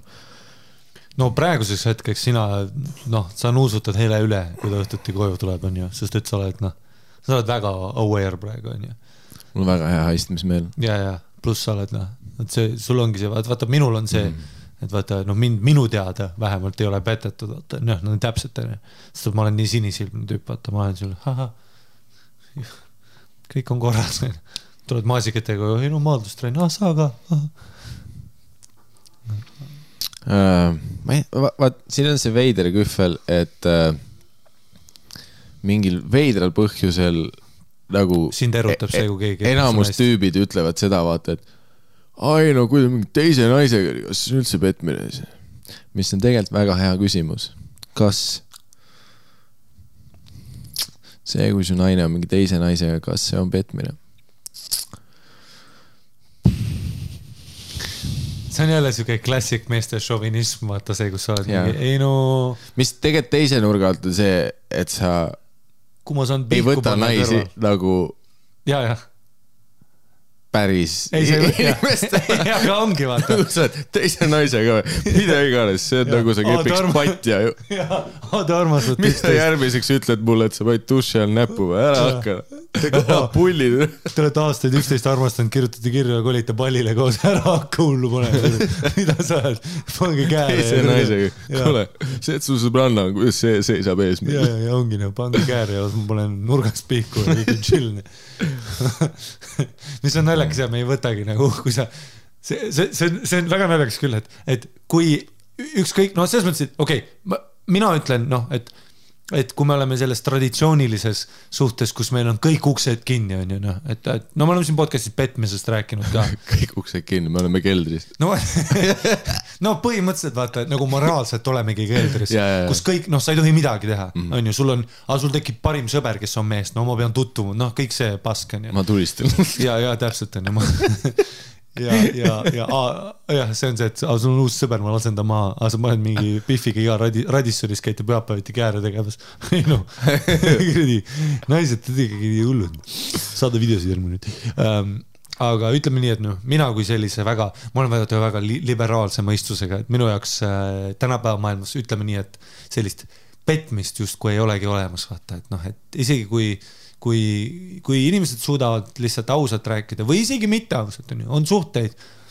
noh, mina tean Eestis ühte sõpra, kellel on oma naisega, neil on kaks last ja neil on selline suhe, et äh, kui nad äh, enne, kui nad lapsi said ja abiellusid, siis nad juba ütlesid ära, et kuule, kui sul tekib soov petta, noh, vaata no,, vaata alati öeldakse, et aa, kui sa, et noh, kui sul te- tekib mingi, tead, oled kuskil puhkusel Tšehhis ja oma ärireisil, sul tekib mingi kirg ja sa pead tegema, siis tee, mis sa tegema pead, aga räägi mulle mm. -hmm. ja mis on ka bullshit, see on noh, sest et siis, kui sa räägid, siis on kohe see, et ahah, ma nüüd lähen ka imen neli riista järjest, onju. aga nemad, nende kokkulepe oli see, et, et noh, et lihtsalt kui sa ei taha minuga koos olla, siis räägi kohe, aga kui sa tahad minuga koos olla ja sul asju juhtub, ütleme elu jooksul, siis mida iganes noh. et lihtsalt nad kehtestasid selle piiri ära, et, et ei oleks minu arust, minu arust sellel, sellel on ka ülivähe stressi, vaata. et noh, nad mõlemad aktsepteerisid, jah, kuidas haiseb, ma panen enda, ma nuusutan enda kaela alusel ka. Miikel just nuusutas, oota. väga hea, parem on uskumatult hea meeldasin hullemat. ja vasak mitte nii hea äh,. alati on üks, vaata, mis on nagu. üks on alati potentsem. Mingil veidral ja mitte sama, aa ei, vahetub ja üllatab, vahest on alasel ka ise väga huvitav. kes teab. aga jah, siis, aga jah, üldiselt ma olen selline väga, mis iganes elulahendus teil aitab eluga edasi minna, onju, pohhu ei pange hullu. et see, et see, et petmine ja mida iganes, onju, aga ükskõik kui nagu ka konservatiivne sa ei oleks, et sul ongi see, et ei, sa ei tohi teiste, noh, mõned, mõned tüübid, ma, noh, mul on ikkagist mingeid vanu klassivendi, keda ma näen, kes on ju reaalselt vaata, need tüübid, kes on mingi, et ei, mida see naine väljas teeb? kodus on, mida ta ikka väljas teeb, tule, kui naised käivad väljas, oled näinud küll, mis toimub, litsiks lähevad ära. vot sellepärast mu naine ei tohigi klubides käia, noh, need tüübid. kui sa ütleks ikka sellele tüübile, et mul tuli naine koju ja ütles, et ma panin lihtsalt noh, sõime tussi. päev enne meie pulmasid. ja siis see viha on, ütleme kaheksakümmend viis protsenti reduust sellest, kui ta, mis ta oleks, kui see oleks tüüp onju. ei no vaat, kui sa alustad vestlust sellega, et baby, baby sorry, ma eile petsin sind. vaata, see tüüp on juba, noh, ta on plahvatamas. see laud läheb ta kohe on, ja noh mingi, nugade kollektsioon on tal endal sees juba Jaa. ja siis ühe teise naise käest on ah,, sa tõmbad mind tillist niimoodi, sa ütlesid alguses, et sa petsid, noh, kurat, ma olin stressis juba, see on teise naisega, alustan kohe sellest, siis ma- kurat küll. ei, aga ma vist armastan teda, jaa, ja, ja naised armastavad teisi jaa, naisi. ahah, te olete kõik ja, ja, ja ronn, ronn, ronn ja.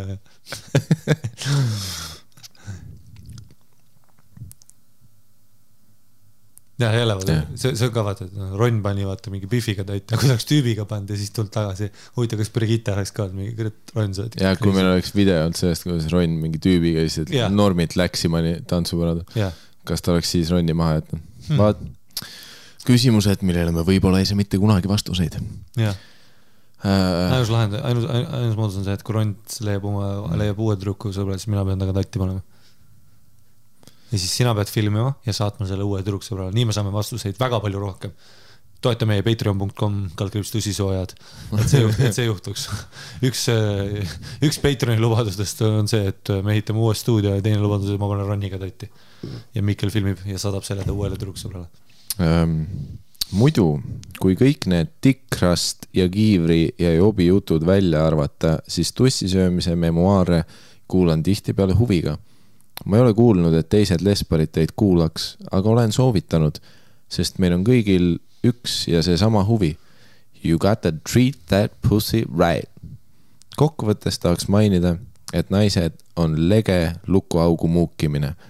tihtipeale tahaks normaalne sirge Tiina olla lihtsalt, sest ole nüüd ütleja, et milline tüdruk nussib su ajusid ja milline tahab päriselt nussida.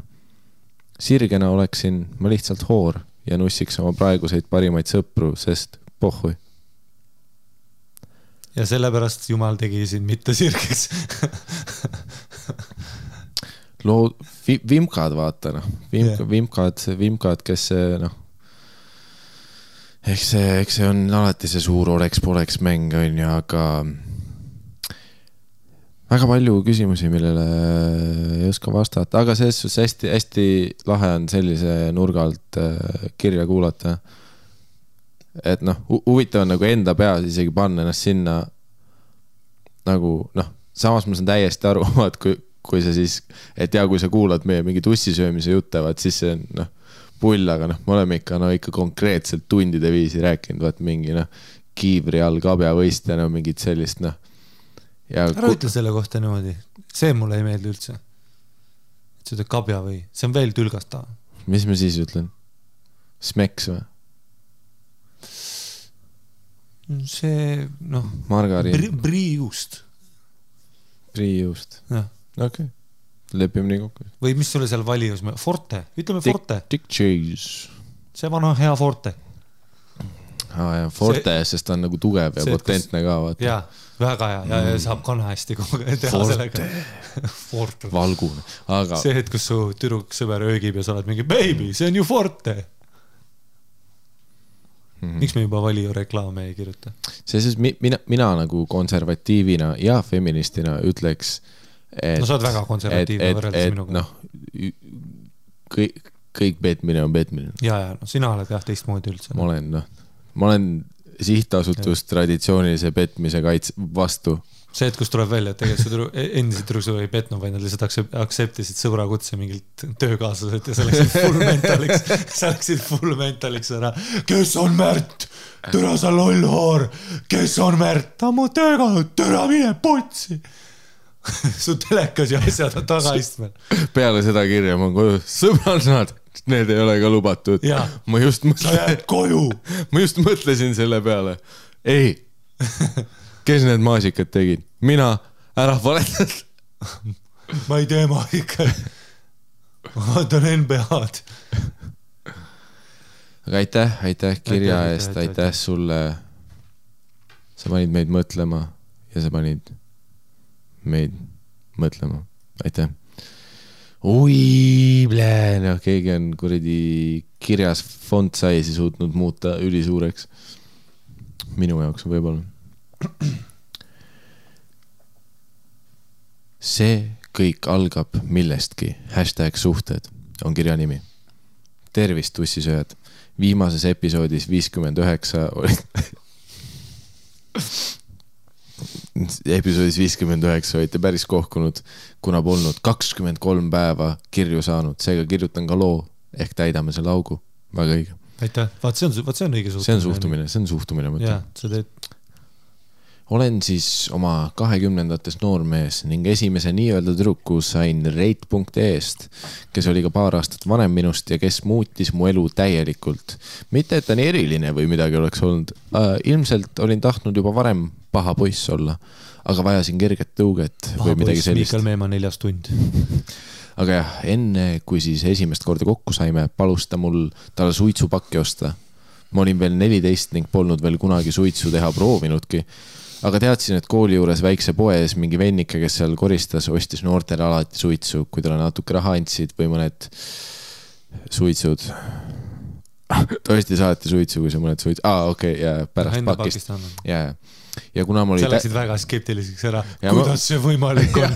sa Ei. just ostsid suitsu ja tehing oli läbi ju ei,. ma mõtlesin see, et noh, et- noh, kui sa talle enne paki suitsu annad ja ütled, osta mulle pakk suitsu, see tüüp vaatab ka otsa sulle, et mis asja. see, et kus sa annad talle plokist ühe paki, ütleb mine osta mulle paks suitsu. mida ikka. see tüüp helistab ise politseisse, mis järgmiseks, su sees on teemant, fuck you, ma kuulasin just podcast'i, ma jooksen.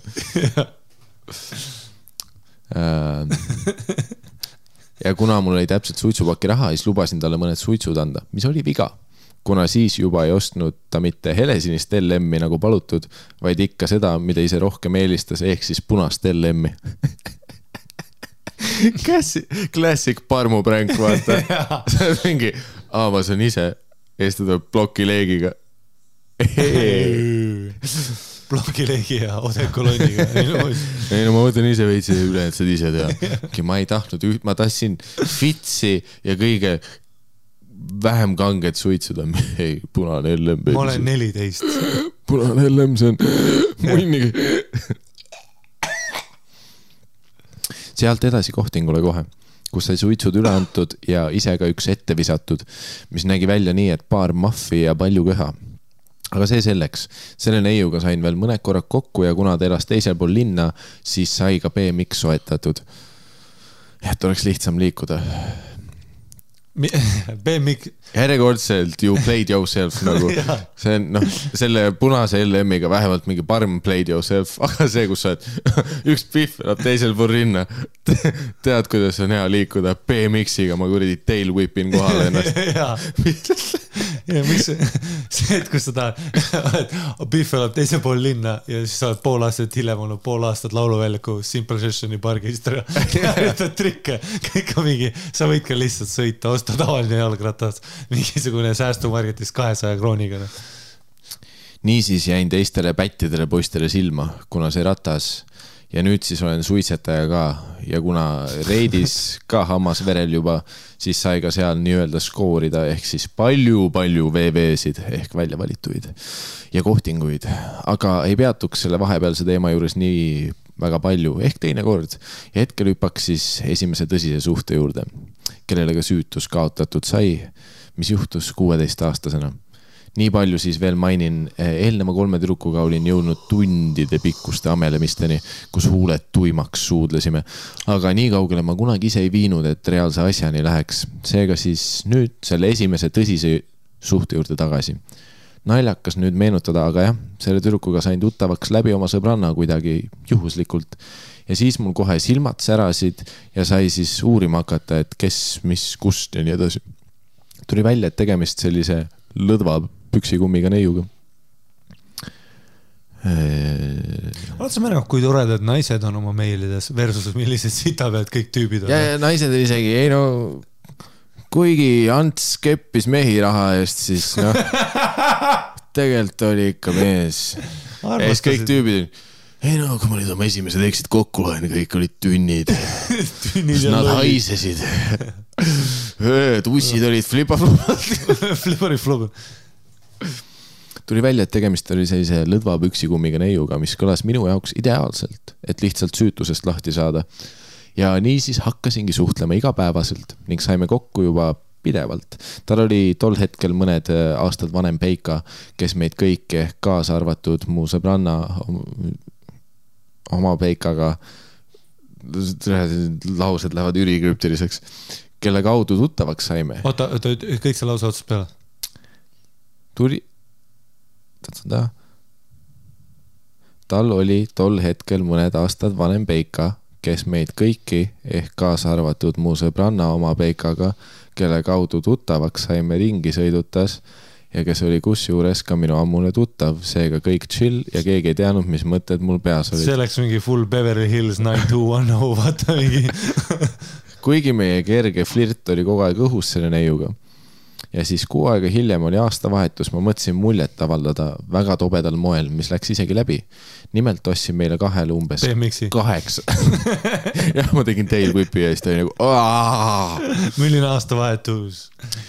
Äh, ostsin meile kahele umbes kaheksasaja Eesti krooni eest alkot, mis oli ilmselgelt liiga palju ja tema Peika auto tankisime ka ära oota, ning, ning plaan oli siis lihtsalt juua, ringi kärutada ja kui tähtis hetk kätte jõudis, kus me läksime ilutulestikku vaatama ja sealsamas tuli see esimene suudlus tema Peika kõrval, mis tagantjärgi natuke naljakas ja nõme lükke selle kuti suhtes, aga noh, nii ta läks. ja see nüüd siis endine Peika oli vihane loomulikult ja ütles, et nii, kuhu ma teid viin, ma ei taha enam roolis olla, eks ole. ja sealt läksime lihtsalt peole. oota, sa võtsid selle endise, tema endise Peika autojuhiks, samal ajal kui sa teda. ei, ta läks kõigepealt nagu nendega chill ima, vaata aga siis too tüüp, kes oli kaine rool enda tüdruksõbraga ja siis kohe, kui noh, kell lõi null null, siis mingi teine tüüp pani noh, keda ta õhtu otsa oli ringi sõidutanud, pani tema Biffiga tatti tema ees. ja siis nad pärast olid, et viska ära meid kuskile. tule, see tüüp on full player ikka. no see vend, hästi putsis, see on unistaja. ma arvan, praeguses hetkes te, meili lõpp on see ja ma olen see tüüp, kes tegi Boldi.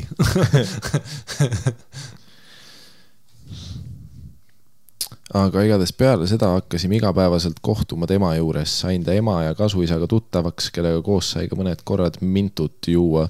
kuna kasuisa oli Soomes ehitusel juba kümneaastase staažiga, siis tal oli juba oma klientuur, kelle arvelt sai hästi elatud ja päris palju oma aega, et Eestis kvaliteetaega veeta aga paar kuud hiljem neiu kolis juba minu juurde, kuna sealt oli palju lähem kooli minna ja minu vanematel polnud ka midagi selle vastu, aga seksini polnud veel siiani jõudnud. mu sõbranna oma Peikaga samuti mitte, kus nende storyline siia sisse tuli praegu.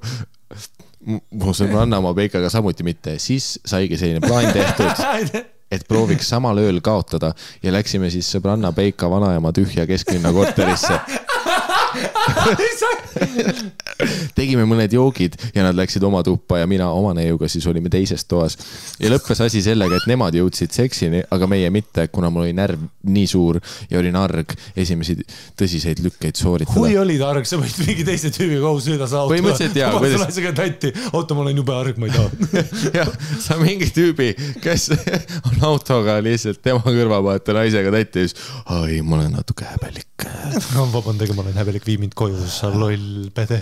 aga kuna enne kui ma su naist kepin, ma olin häbelik ja tegelikult väga mõtlik, tule minu vanaema poole, kellega me läheme sõbra poole ja mu parim sõbranna üritas keppida ja siis äh, tead ka see, kus kasus oli Soomes tööl oma onuga koos. Ja kui magneesium oli neli korda suurem tema endile klientuuril, siis sama hetkel saime hästi elada ja, kus need storyline'id Õnne kolmeteistkümnes on? ja siin on noh, siin on elu käib noh. aga kuna me elasime koos ja magasime koos, siis vaikselt asjad viisid selles suunas küll.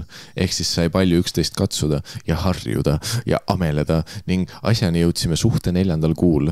Läksime kusalgi millegipärast tülli. see, kõlab nagu mingi, sorry, see kõlab nagu mingi kapteni päevik, vaata, tead, kui sa leiad uppunud laeva ja sa leiad selle märkmiku ja see on lihtsalt türa. ei, siin on nagu, siin nagu see story nagu vahepeal hüppab, vahepeal läheb Pluss- tagasi suhte neljanda kuuni, see on see mingi ja kevadel ja pluss me elasime koos Jaa. juba, meil olid lapsed. minu, minu vanemad ei pahandanud, aga tema kasuisa kolis sisse, sest ta visati Soomest välja ja siis neljandal kuul läksime kusalgi millegipärast tülli ning kodus siis hommiku varajaste tundideni riielda üksteisega ning siis jõudsime lepitusseksini, teate küll, keegi see teist. esimene seks tahad öelda või? see ei ole lepitusseks, kui see on su esimene seks. jaa, aga Ma see, pigem- see, see oli nii esimene kui lepitus. jah, teate küll, keegi teist isegi meelega tülisid püstitanud, et selleni jõuda. aga jah, kestsin päris pikalt, mitte nagu paar minutit, vaid ikka seal kümne kanti. ahah, ta ise kirjutas siia, ahah. oi, ja peale seda hakka ralli pihta, iga päev igal pool, väga äge oli mõlemal. aja tere, ma tegin ah,, näeksin igasti tegin õlale liiga ah.. oot, ma pean uuesti siit uuesti. oi ja peale seda hakka ralli pihta, iga päev igal pool, väga äge oli. kas su Soome kasuisa kirjutas selle meili? oi, voi vittu. oi, kui tuli, Sõugu ralli hakkab pihta. nüüd kui tuli tiista, nüüd kui tuli tiista ja aloitas sen ralli ja joka päivä, joka missä. Ei, keitossa ja kyllä. ma pean lihtsalt uuesti rewind, rewind selecta tegema, sest mulle meeldib seda lauset lugeda oi ja peale seda hakka ralli pihta, iga päev, igal pool, väga äge. Oli mõlemal, jalgevahed hellad, osadel päevadel ja päevadest juttu, siis need ei takistanud. Ja okei okay,, see tüüp paneb vahepeal lihtsalt ühe sõna eest, ta tuleb teine teema meelde sest see oli lihtsalt mõlemal jalgevahed hellad osadel päevadel ja siis samas lauses ja päevadest juttu, siis need ei takistanud. ja sai ka esimesed tussisöömised tehtud, igal juhul väga, väga äge mina oli olen. tussi, sina oled tussi ja väga äge oli. väga äge oli, kuni ühe suveni, kus otsustasin tema perega Soome kaasa minna. mitu aega? et raha teenida ja siis juhtus see, et neiu jäi Eesti. see, et kui sa lähed tema perega Soome ja siis ta ütleb viimane hetk sadamas tee tervis, kuule, ma jään Eestisse. nagu ja Sander, sa oled nagu laeva peal. Sander, Sander jäi meie laevast maha, jäi see Pihv maha. see, kus sa ise läksid väravatest läbi ja ta ütleb, kuule, ma ei tule ikka ja sa Jaa. oled mingi, mida? mis ma su kasuisaga lähen, väga äge oli. Neiu jäi Eesti ja hakkas ringi tõmbama samal ajal, kui mina seal tööl rügasin ja endiselt proovisin teda üllatada, saatsin lilli aeg-ajalt ja kirjutasin kogu aeg ja kui Eesti tulin, siis panin kõik tema peale hakkama, millest mul pole kahju, lihtsalt imelik, et keegi sellise suhtumisega on nagu tema. aga vahele ta mulle ei jäänud ning kuulsin vaid kõlakaid ja aimasin halba, mis ei andnud veel põhjust maha jätta. tulin suve lõpuks oota, oota, oota, tagasi. oota, sa peaks kindlalt tagasi kerima, ma ei saa siit tegema. Ja ma tahan mainida, et vaata, et lugu viitab sellele, et issand, ta hakkas ringi hoorama. Vau, see Pihv, kelle, kelle sa said sellega, et sa panid tema praeguse peikaga tatti uusaasta. Newsflash. pluss alg, algne kirjeldus oli, olin kuulnud, et on lõdva püksiklubiga. ja, ja, ja, ja uskumatu. seega kolisin ta isaga Soome. et asi kindel oleks. okei, mine veits tagasi, ma ei saa, siin käib noh. see ongi, see story ongi ei, ei, selline. mine veits tagasi. saad aru, siin ei ole lauseid isegi, siin ei soo- ole punkte vahel pane see, kus, kus ta läks soo-, ei, ta, jah, kuskilt sealt. nii, olema, go., oi ja peale seda hakka ralli pihta iga päev, igal pool, väga äge. okei, tegelikult see on noh, üks mu lemmiklauseid, aga ja peale seda hakka ralli pihta igal pool, iga päev, väga äge oli. Neiu jäi Eesti ja hakkas ringi tõmbama samal ajal, kui ma seal tööd rügasin ja endiselt proovisin teda üllatada, saatsin lilli aeg-ajalt ja kirjutasin kogu aeg ja kui Eesti tulin, siis panin kõik tema peale hakkama, millest mul pole kahju. lihtsalt imelik, et keegi sellise suhtumisega on, nagu tema. aga vahele ta mulle ei jäänud ning kuulsin vaid kõlakaid ja aimasin halba, mis ei andnud veel põhjust maha jätta tulin suve lõpuks tagasi ja siis me veel elasime paar kuud koos, kui ma ei eksi ja tal oli üks sõbranna, kes meil pidevalt külas käis. kuna nad olid klassiõed ja sõbranna oli teisest väiksemast asulast, seega oli lihtsalt vaja aeg-ajalt aega surnuks lüüa bussi oodates ja ma sain ka temaga juba hästi läbi. ning siis üks päev ta oli jälle minu juures ja üks päev ma kolisin tavanematega koos. ja minu, minu neiu oli veel koolis mingil põhjusel, aga jah, sõbrannal oli minust kahju hakanud ja rääkis, millega minu tüdruk suvel oli hakkama saanud. ja ma muidugi kohe endast väljas ja SMS-i teel sai maha jäetud. aga jah, oleks see siis nii lihtne, see ei võtnud ühtegi tegu omaks ning ikka ketras, kui väga armastab ja kõik see, oh jah, sellest hetkest läksid asjad kahtlaseks. ta ei tahtnud minema minna, seega ta jäi ikka minu koju elama, aga mitte minu tuppa enam, vaid minu ema andis talle voodi teise tuppa.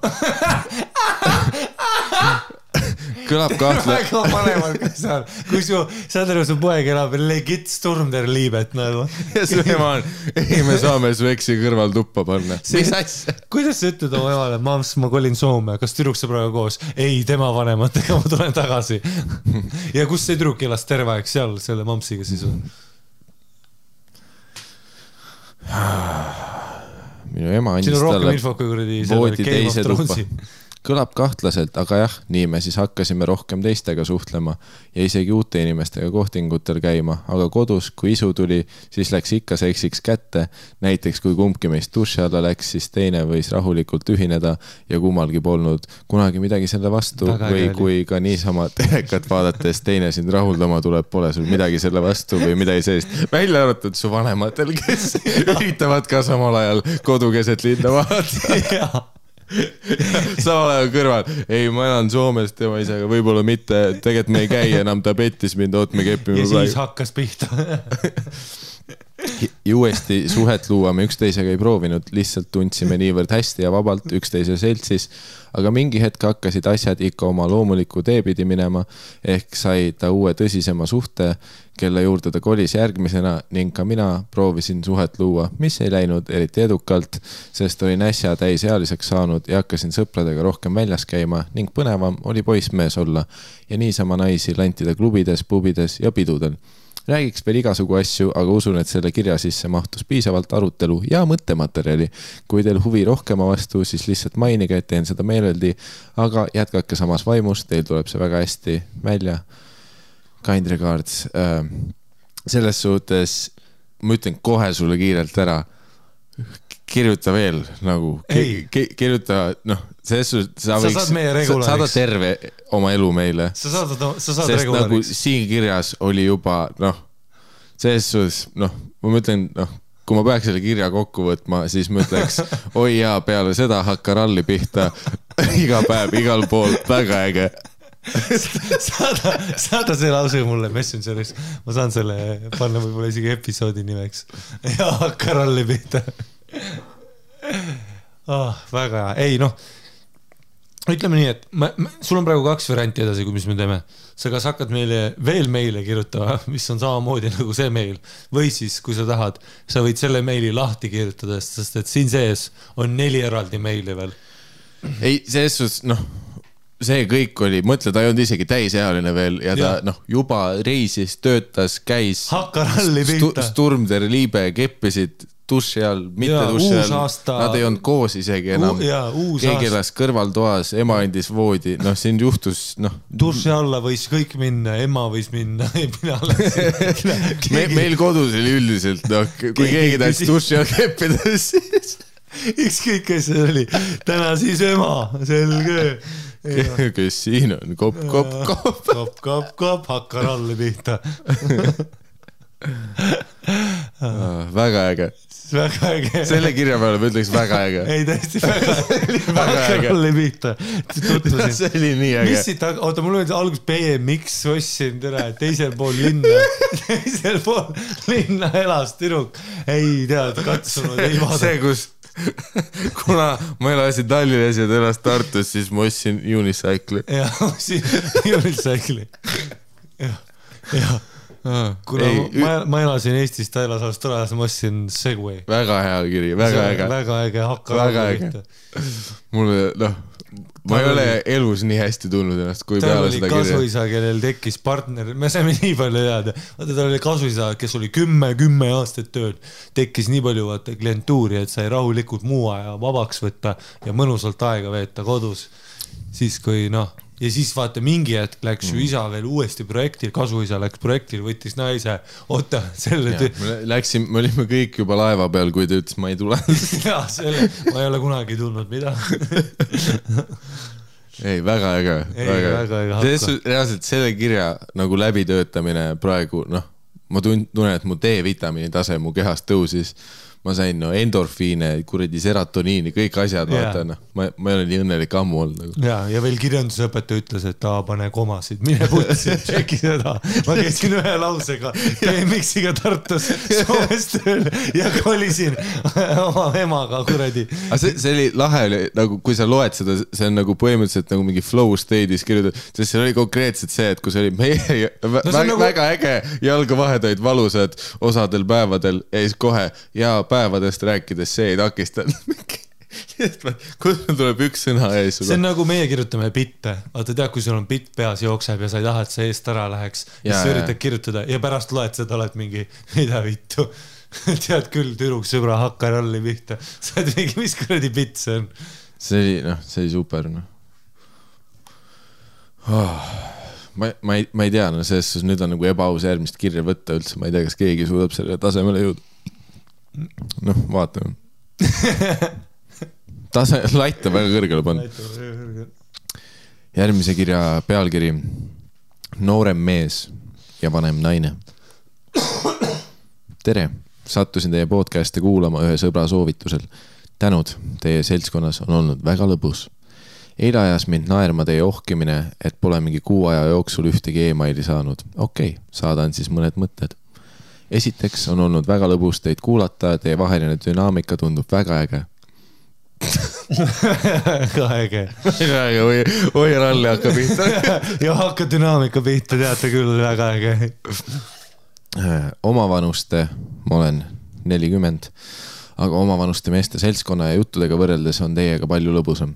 Mulle meeldib, et toote lauale teemasid päriselust, mida on noortel oluline teada ja mida arvatavasti vanemad ei räägi, hügieen, seksuaalne etikett ja nii edasi. mind üllatas üks asi, olen alati arvanud, et noored mehed, kellel sex drive on täiega laes, et nad kunagi ei põe seda, kuidas läheneda naistele. et nad lihtsalt soovivad, lähenevad ja saavad see, et mehed nii palju pabistavad lähenemiskatsete, vahekorda astumise, soorituse, kõvaks minemise ja muu sellise üle, see oli küll üllatus. Aga pigem üllatus selles mõttes, et millegipärast ma polnud isegi mõelnud, et mehed võiks ka üle mõelda. see oli päris tugev diss meie pihta, vaata kuna me kogu aeg räägime, kuidas meil on viis paanikahoogu peas. mingi meiega räägib, kogu aeg jälle vastu. kogu aeg oleme täis kusikud lihtsalt. ja siis see vend on lihtsalt, ma pole isegi sellele mõelnud, et võiks väriseda, see on ju lihtsalt naine. jah, ma polnud sellele isegi mõelnud, et mehed võiks ka üle mõelda, nagu see oleks ainult naiste eesõigus. Selle teema kaudu jõuan ma asjani, mis minu endaga hiljuti juhtus. tutvusin ühe noore tüübiga, tema on kakskümmend seitse ja mina olen nelikümmend.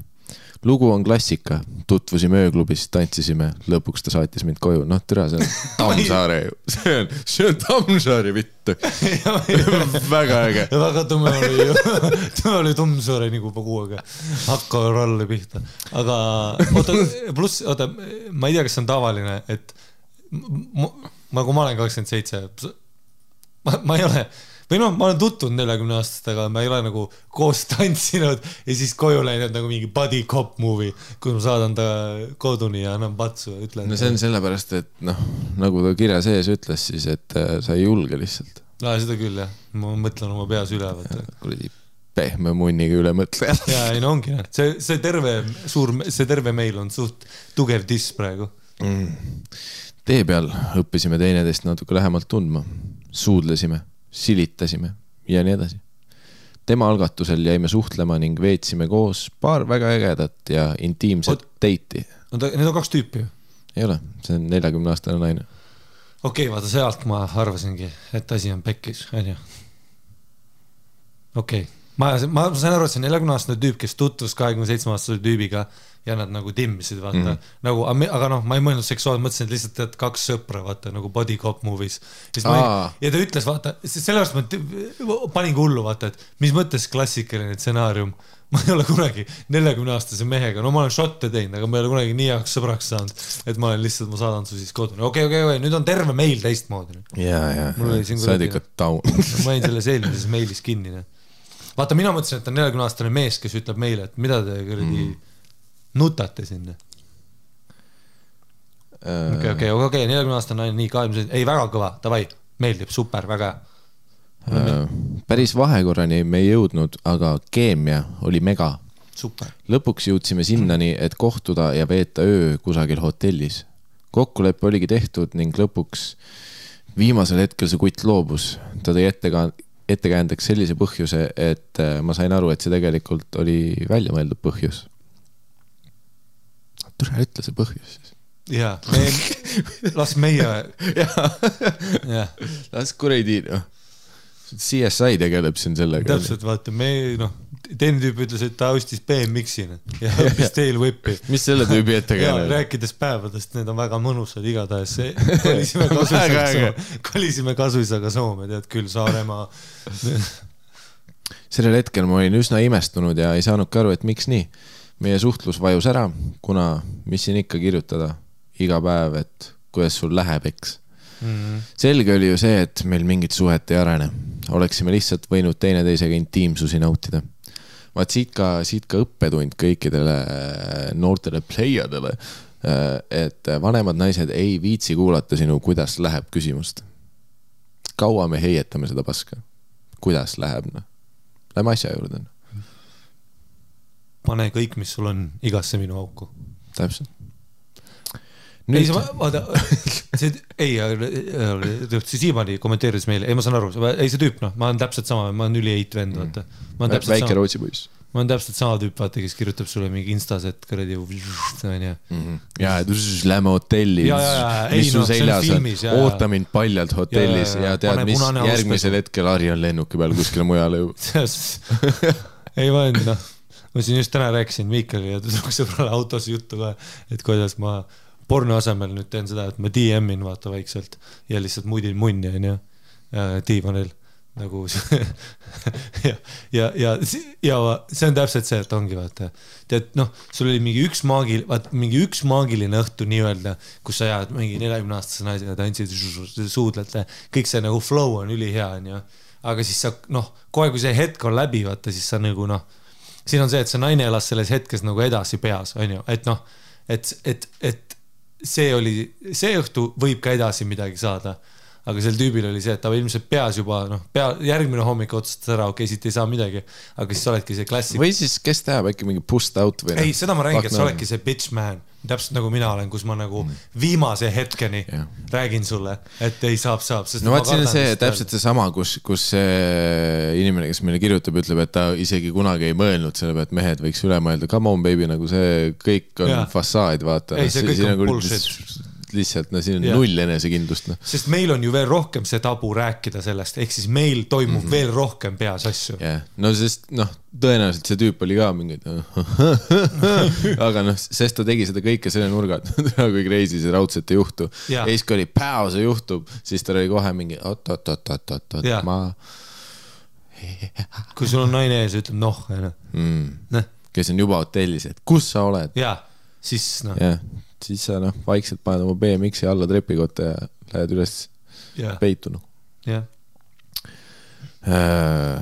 nüüd teie podcast'i kuulates arvan või siis lohutan ennast, et võib-olla ta lihtsalt ei suutnud ära handle ida mõtet, et kohtub endast vanema naisega hotellis ainult seksi eesmärgil. ma usun, et talle see mõte meeldis, aga noh, jällegi, mis see, mis see Ventoreli laul ongi see. mul puudub julgus, julgus teha, mis ma. on küll see Jan Uuspõlve laul.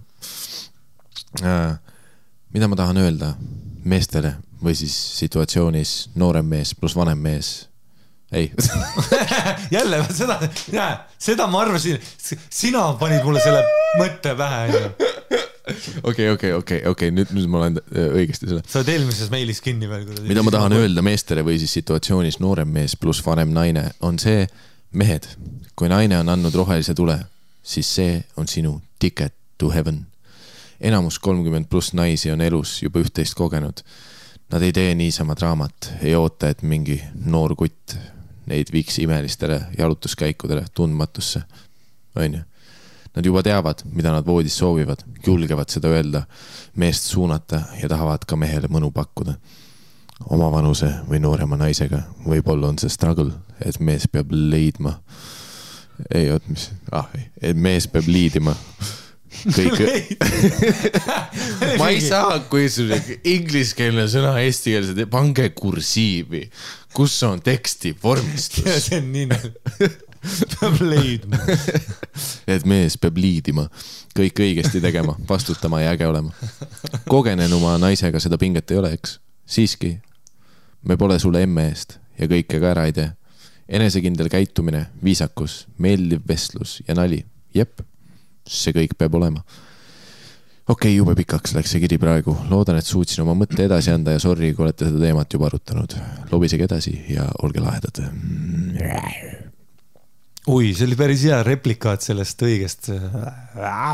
mis see oli? ja, ja. see, see, kui parm ostis sulle kogemata punast telli.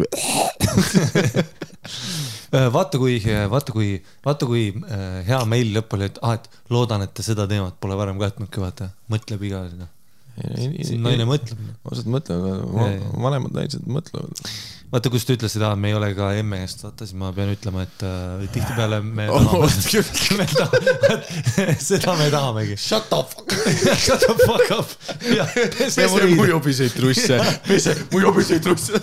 pese mu jobiseid trussi, pese mu jobiseid, ma panen GTA kinni, kui sa vait teed, pese mu jobiseid trussi. elu on GTA, pese mu jobiseid trusse. ma tahan BM1-i. ema, ema, ma tahan BM1-i.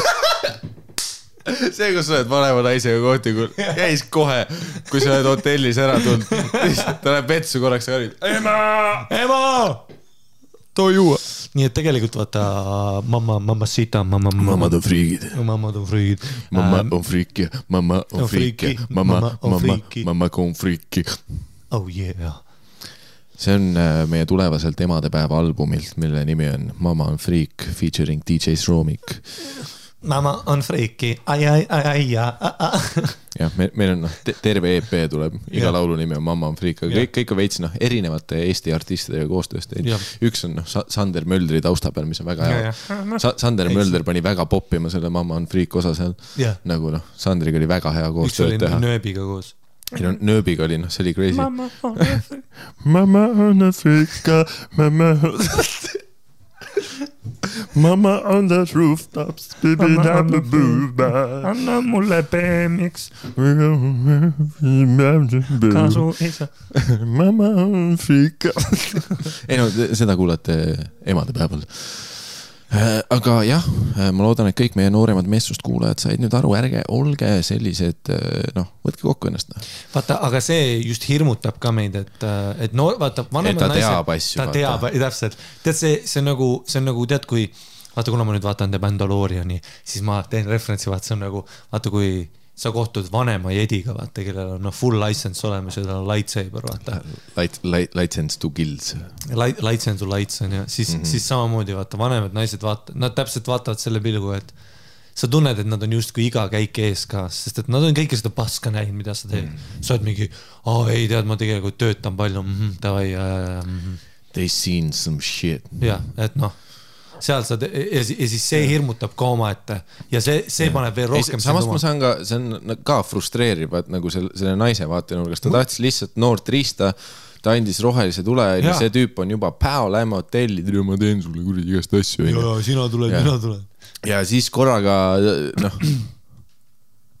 mis asja, korraga hakkad ghost ima. ja, ja siis pedene, kirjutad selle SMS-i, vaata, pede oled. ei äh,, ei absoluutselt, vaata see, see, see ongi see, see ongi see noh, mm. -hmm. see ongi see, miks ka vaata mingid nooremad naised räägivad, et vahepeal vanema mehega on huvitav, sest vanemad mehed ei mängi ka nii palju seda bullshit mängu, kuna noh, no ja kuna vanema mehel sa, sa ei viitsi vaata ma, ja, ja, sa noh, vaat see ongi, see on see otsekohesus ja, ja. see on noh, puhtalt, see ei ole isegi selleks, et nagu nice olla või midagi, lihtsalt ma noh, ei viitsi. vaata, see on nagu, see on nagu see, kui tag'itakse vahepeal liiga vara see, et ah, see mingi vanem mees on pervert, sa oled nagu, et no tegelikult ta ei ole pervert, kuivõrd ta on lihtsalt full otsekohene, et ta nagu ei tee midagi creepy't, aga ta on see tüüp, kes ütlekski noh, nii nagu on, onju. ja see on nagu ka selline vaata, noh, see on see, et vaata et mi, mi, mida sa mõtled praegu äh,, et kui vaata on mingi vanem mees onju mm? -hmm. vaata nagu me, mäletad, me lugesime ühte meili, see mingi, aa tüüp, vaata Island Soundil lugesime, siis lugesime vist uuesti ühel laivil või? Mm -hmm. vaata see, kes. saunahunt, saunahunt, onju. jah. vaata, see oli ka, vaata me tegelikult noh, tegime nalja kogu aeg selle perversse. aa jaa, vaat, vaat ja vaat seal oli saunahundi kirjade puhul sa näed väga hästi ära selle ni- nii-öelda erinevate vanusegruppide ellusuhtumise, sest kõik on ju noh, vanus kuusteist kuni kakskümmend kaks põhimõtteliselt olid kõik mingi, milline päev, see on Jaa. päev, aga vaat noh, kui sa räägid kakskümmend viis pluss juba noh, ükskõik mis soost inimestega, siis kõik olid vaikselt. ei, selles suhtes küll ja saunas läheb crazy'ks nagu selles suhtes noh, mis ma ütlen, see noh, jah, ja Ja- noh, kolmkümmend pluss inimesed olid kõik noh, karta on. ja seal oli see, vaata, kus ta mingi nägi, vaata aluspüksikute see sisaliku rada ja, ja, ja värgid see ja,, sa võid vaadata seda jah, selle perversse nurga alt tõesti, aga see on elu, see on on, selles suhtes, kui kellegi trussid on ees ruumis nii, et ma näen sisalikku rada, siis tead, mis ma näen sisalikku rada ja tead, mis me oleme saunas, ma näen vittu. meie, meie uus jõulualbum Sisaliku rada, si-, ma näen ju sisalik-, ma näen ju sisaliku rada, sisaliku rada. see pole mingi jama äh,. Me peame, noh, ghostwriterid võtma, noh, me aga- peame stuudioga saama ja üldse noh. aga ja see ongi Jah. see, et, et mina ja sina äh, selliste kahekümneste me. nagladega, nagladena vaata, vaata, me näeme seda sisalikku rada ja me tunneme kohe seda, et ja võib-olla sa räägid oma sõpradele, aga sa ei julgeks kunagi olla nii otsekohene, et kuskil noh, lihtsalt noh, olla see, kes sa oled, onju. ja see on see vanemate meeste nagu see üks asi, mis on olemas, on see, et, et, et nooremad tüübid võivad ka väga nagu normaalsed olla absoluutselt igas mõttes mm, -hmm. meil on see power olemas, aga meil puudub julgu, noh, see, see. julgus, julgus, tea, mis soovin ma, sa, kes teab. tutu, tutu, tutu, tutu, et äh, tutu., et selle naise perspektiivist täiesti aru saada, et ma oleks ka kettas. onju, et noh mm, -hmm. nagu kas, sest et vaata, kõige rohkem närvidele ajabki see, et me oleme klubides ja baarides, see on üli, me oleme need kõige lärmakamad tüübid mm. -hmm. see noh, see neljakümne viie aastane halliustega tead, härrasmees, kes veel lõvi, klubides ja baarides on või? noh, Karmen Karmen jah ja ta tantsib seal. jah. aga see, vaata, see ongi see, et, et, et, et need vaiksed tüübid, need mingi noh, kellel on juba vaata mingi hall karv onju, nad on vaiksed, rahulikult timmivad jõua oma mm. baaris, vaata nad noh, sa näed ära seda, aga need tüübid, vaata, kes räägivadki nikkumisest ja kuradi võtavad üksteisele kinni, need on need kõik kahekümne seitsme aastased vennad no mina teen ringi välja toa ja siis hakkad neljakümne aastasega tantsima. noh, ma ei kujuta ette, mis grind imist ta tegi, pluss ta oli, tal oli see noor energia ja see naine kindlasti tundis ka ennast hästi, vaata mm. -hmm. selle, selles mõttes, aga see on kõik vaata sihuke mm -hmm. bullshit. ei no kindlasti ja jälle vaat vinks-vonks ja vaat ise tuleb juurde energiavärki räägib sinuga ja ta-ta-ta-ta-ta-ta. ütleb, kui seksikas sa oled, onju. aga noh, siis ongi see, et vaata alkohol läheb üle, onju.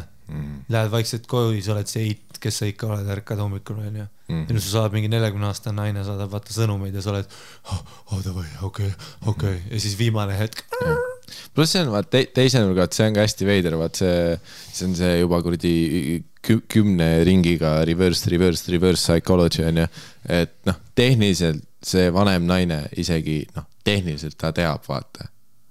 nagu selles suhtes, pluss nagu mida sa põed, vaata samamoodi see vanem naine teab, et ta oskab rohkem asju, kui sina oskad voodis, tõenäoliselt ta näeb, et sa oled noor. Ja see on juba hirmutav. jah, aga Meile- point ongi vaat see, et see on hirmutav, kuigi vaat see on see, kus noh, peaks nagu lihtsalt nagu enda peas selle teistpidi pöörama, et noh, suunama oma mõtted mm, selle nurga alla, ei muidugi, et noh, mis siis vaata, isegi kui sa oled nii närvis, sul ei lähe kõvaks, tead mis noh, see neljakümne aastane naine, ta kuradi on omal ajal nii palju riistasid elustanud, et ta kuradi noh, ei no no no man left behind, ongi ütleme nii, noh.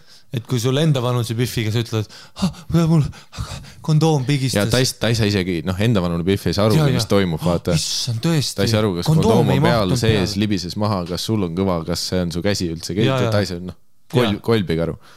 aa, kui kondoom siis oli ebamugav ja, ja vale Mhm. suurus, okei, okei, okei. ah, tead, ei ole hullu, vaata, neljakümne aastane, davai, anna siia see ja rist. ära räägi isegi, ole vait, onju, istu maha, ole vait. anna see first aid kit siia ja ma kuradi noh, äratan ellu selle. jah. Clear, tung-tung. Clear, tung-tung. surmariist ärkab nagu Frankenstein ellu, vaata, kus välku lööb ja värki. kus õhk su kopsudest läheb riista korraks. ei, see ongi noh, sul noh, naine, kes oskab, ta ütleb ja sulle. siis õues müristab, lööb välku ja siis see, seal kuradi noh, korraks läheb elekter ära ja siis selle naise nägu ütleb it's alive. It's alive ja siis taga hakkab see, see, see, ja see klaver, vaata see ore, orelit, oreli. Oreli poiss on taga orelipoeg. ja hakkab laulma lendame, lendame. võib-olla seal alati, või ma ei tea. see äh,, see riist on kõva, see riist on siin alati. võib-olla. aega ei ole, aega ei ole. tead, mida sellel naisel ja täpselt, sinu sita jaoks Jaa. aega Jaa. ei ole. su riist on siin ja mina ka. kui Alasti. alasti tee midagi, midagi, midagigi, midagi, come on. palun, midagigi. ja see oli Viis Miinust Euroli poiss, lendame. otse, otse, otse-eetris, nii vaatame, mis meil mingi Ei. ki- kiirelt, kuule, ei või? jaa, kell on kuus okei, juba, vaata. me ei vaata mitte me. saame ilusti noh, close ida. fuck y'all, fuck Aa, ei, see, kuule, aga me peame ütlema, see meil tuli väga ilusti järgi meie BMX-i meile, see oli super meil. jah, see oli noh, väga äge. see oli ja väga fair mis point. me tahaks täna? kokku, noh, väga äge, väga äge. elu, elu on äge, ja hakka teisipäev või mis see oli? väga äge, hakka ralli kuradi, ja noh, hakka ralli kuni iga päev, täitsa tossa ja kaikki on väga. äge, ja nüüd on näinud, et väga äge, ei, aga et äh, mehed, võtke ennast kokku, mehed, võtke kokku kuradi. poisid, ütleme poi-, me oleme poisid. poisid, poisid, poisid võtame kokku ennast, ärme, ärme karda selles suhtes, noh, anname seda, mida tahetakse. ja me teame, et ta teab, aga noh, jah, jah. ta teab, et sa tead, et ta teab, et sa tead, et ta teab, ma et tean, sa et tead., et me vaatame neljakümne aastaseid naisi nagu Gandalf vaatas seda, seda, vaata kellega ta sillalt alla kukkus ja võitles, see põlev draakon või see. Pa-, Balrog, jah, ah, sa mäletad selle nimesigi? muidugi, muidugi, Okei, come okei, on, okei. mul on raamatud. ja, ja me vaatame seda neljakümne aastast naist, nagu me vaatame Bal-, Balderiani poissi mm. -hmm. või seda, mis, mis see oli, Bal-, Balrog. Balderian. sügavustest seal, kus ahned päkapikud Jah, kaevasid liiga mida- sügavale. aga mida Gandalf tegi, jah, ta oli kaheksakümmend korda väiksem ja Mhm. tal ei olnud seda, noh, ole see ahne päkapikk, kes kaevab sügavale neljakümneaastasesse tussi ja lase see Balrog välja sealt ja võitle sellega nagu Gandalf. You shall not pass. see hetk, kus Gandalfil oli häälemure. Not pass. actually. Oh yes, please do. jah, see, et kus sa Mm. ütled Balrogile lähme hotelli ja siis sa kukud sealt alla, vaata. I shall come. täpselt ja siis see ongi need aitäh, tussisoojad.gmail.com. tussisoojad, sest et netis ei ole tussisoojad, öötähti. tussisoojad.gmail.com Aa., tussisoojad Instagramis, tussisoojad Twitteris, tussisoojad igal pool. Harimati Mustonen live tuur üle Eesti, piletilevi.ee, kirjuta Harimati Mustonen, või kirjuta hüppa. jah, kuigi me oleme igal pool, ma teen vist äh, rekordarvu Vene Kultuurikeskust. ja Hari, noh, pileteid tuleb ainult juurde. kui praegu ei ole, siis äh, refresh'i homme lehte ja sul on veel jah, ja kui Meil sa Har- Harimati Mustoneni Facebookis, Harimati Mustonen, tal on Facebook page, kui sa seda follow'd, siis ta ka sinna annab kogu aeg teavitusi. kus, kus uued show'd tulevad, Harimati Mustonen hüppatuur käimas üle Eesti, algab jaanuaris. praegu on juba enamus piletid müüdud, aga show sid tuleb ainult juurde ja see tuur võib-olla ei lõpe mitte kunagi. aga aga ostke piletid, Harimati Mustonen, hüppa, piletilevi.ee, Harimati Mustonen, hüppa. väga professionaalne. aitäh teile, nüüd järgmine kõne kui. sinu turism on niimoodi, ei no kuradi Miikal on kuskil tee peal, kuradi, no ma olen ka, aga teeme siis jooki ja värki. ja Patreon.com kaldkriips tussisoojad, patreon.com, kaldkriips tussisööjad.. Aga super, kõik aitäh, kes Super. teile meile kirjutavad, uskumatud review'd on iTunesis, väga äge on. väga äge, iTunes on surnud platvorm, väga aitäh, äge et, te Miikali show del käite, kõik show'd olid packed, uskumatud. oli äge. ja võib-olla on Miikali karjäär nüüdseks läbi Äh, hakka ralli. ja nüüd nüüd peale viie tuuri hakka ralli pihta, üleval all. väga äge, järgmiseks bänd Torel, julgus.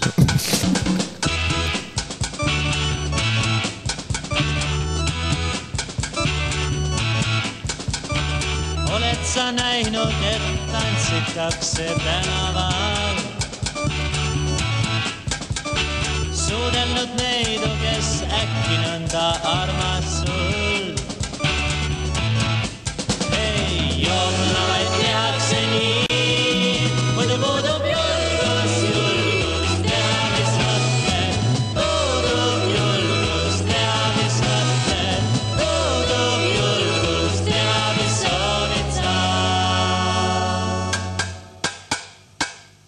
väga äge.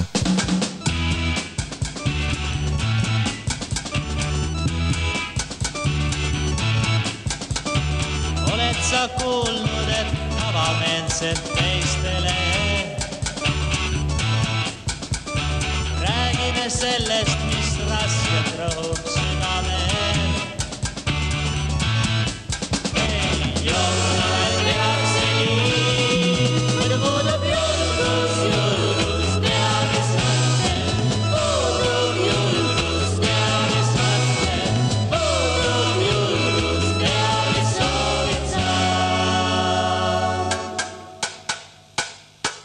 väga äge.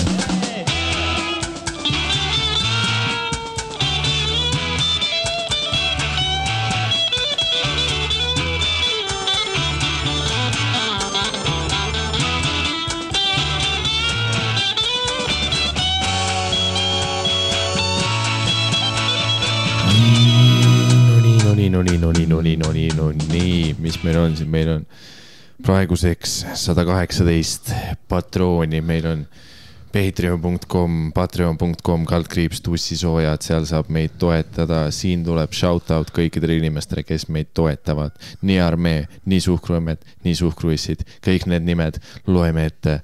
Nii, esiteks alustame tähestikulises järjekorras, oot, ma korraks vaatan, jah, see lindistab ülikõva. nii, Agnes, aitäh, Agnes, Alex, aitäh, Alex, Alo, Alo, hallo, hallo, Andre, Anett, Angeelika, Annabel, Anne, Anne-Mai Anne, ära käitu nagu see oleks võõras, see on Anne. Anne-Mai. see on päris nimi. Arina, Artur, Ave, Kätlin, Diana, Eero, Elerin, Elli, Elli, Elo, Emilia, Erki, Erki kahe K-ga. Erki kahe K-ga, üks oli Eeva, ühega, teine on kahega. Eevo, Eva, Evo, Guido von, Pong, Harri, Hendrik, Hendrik Hendrik ja kaks Hendrit, Henri Henri, Hot Single Signoreeria, Jaanus Hugo, Jako, Jakob, Janar, Janno, Janvel, Jette, Johanna, Joosep, Juudit Juudit. Kaarumps, Karl, Karmen, kaks Karli oli tegelikult, kaks Karli, kaks Karli, Katre, Karmen, nüüd tuleb su lemmikosa kohe, Kennet, Kennet, Kennet, Germo, ei olnud, see oli Kenert onju, Kenert, Kennet, Kenert, Kenet, Kennet, kahe N-iga, Germo, Killsman kakskümmend kolm, see on Killaman, Killaman, prap-prap, Kristel, järgmine lehekülg. Kristel, järgmine Kristel, Kristel, Kristin, Kristjan. Kristjan, Kristo, Kärt, Kõiva, Kütt, Lelu, Langevarjur Paul, Leanika, Liis, Liis, Liisu, Loora, Maarja, Maarja, Maarja, Manuel, Markus C-ga, Mari, Maris, Marko, Marko, Marko, Markus, Marleen, Martin, MacChristi, Nikolai, Nublu, number ühega, Onni, Pussisoissi, B6 Oissi, Paul, Post Not Clarity, Raili väga hea, Rait, Rait, Rauno, Rauno, Reimo, Reimo Taavi, Rene, Riho, Ho-, Hoger, Risto, Roger, Roger, kõigepealt on Risto, Risto, siin ei ole Rogerit, Risto, Robin, Roger, aa, siis on Robert, Roger, Roger, Saepuru Sass, Sander, Sandra, Satanika, jee, Siks, Siks, sealimonaad, Sergei, Siim, Silver, Slaavik, Stiina, suhkrutütar, Tanel, Timo, oi, Toomas, Triinu, ei ole, Ursula, appa, Valdur, ei, Veiko, ta ei tohi, Viktor, kas isa lubas, Viljar, Viljar, mida vittu sa ajad? Viivika. Ja maailmakuulus, Last but not one. least, last but not least. ja Senodermus. aitäh teile, aitäh teile, meie tussisööjate armee ja suhkruemmed, suhkruissid, et toetate, et olete patroonid, aitäh teile. see on fucking raadio ajalugu, see oli kolm minutit nimede ettelugemist, see on fucking show business, just neljas minut sai täis. kas nad suudavad episoodi selle arvelt veel pikemaks venitada? karta on show business, aitäh, aitäh teile, aitäh teile, aitäh, aitäh, daamid ja härrad, aitäh. pane kinni, aitäh.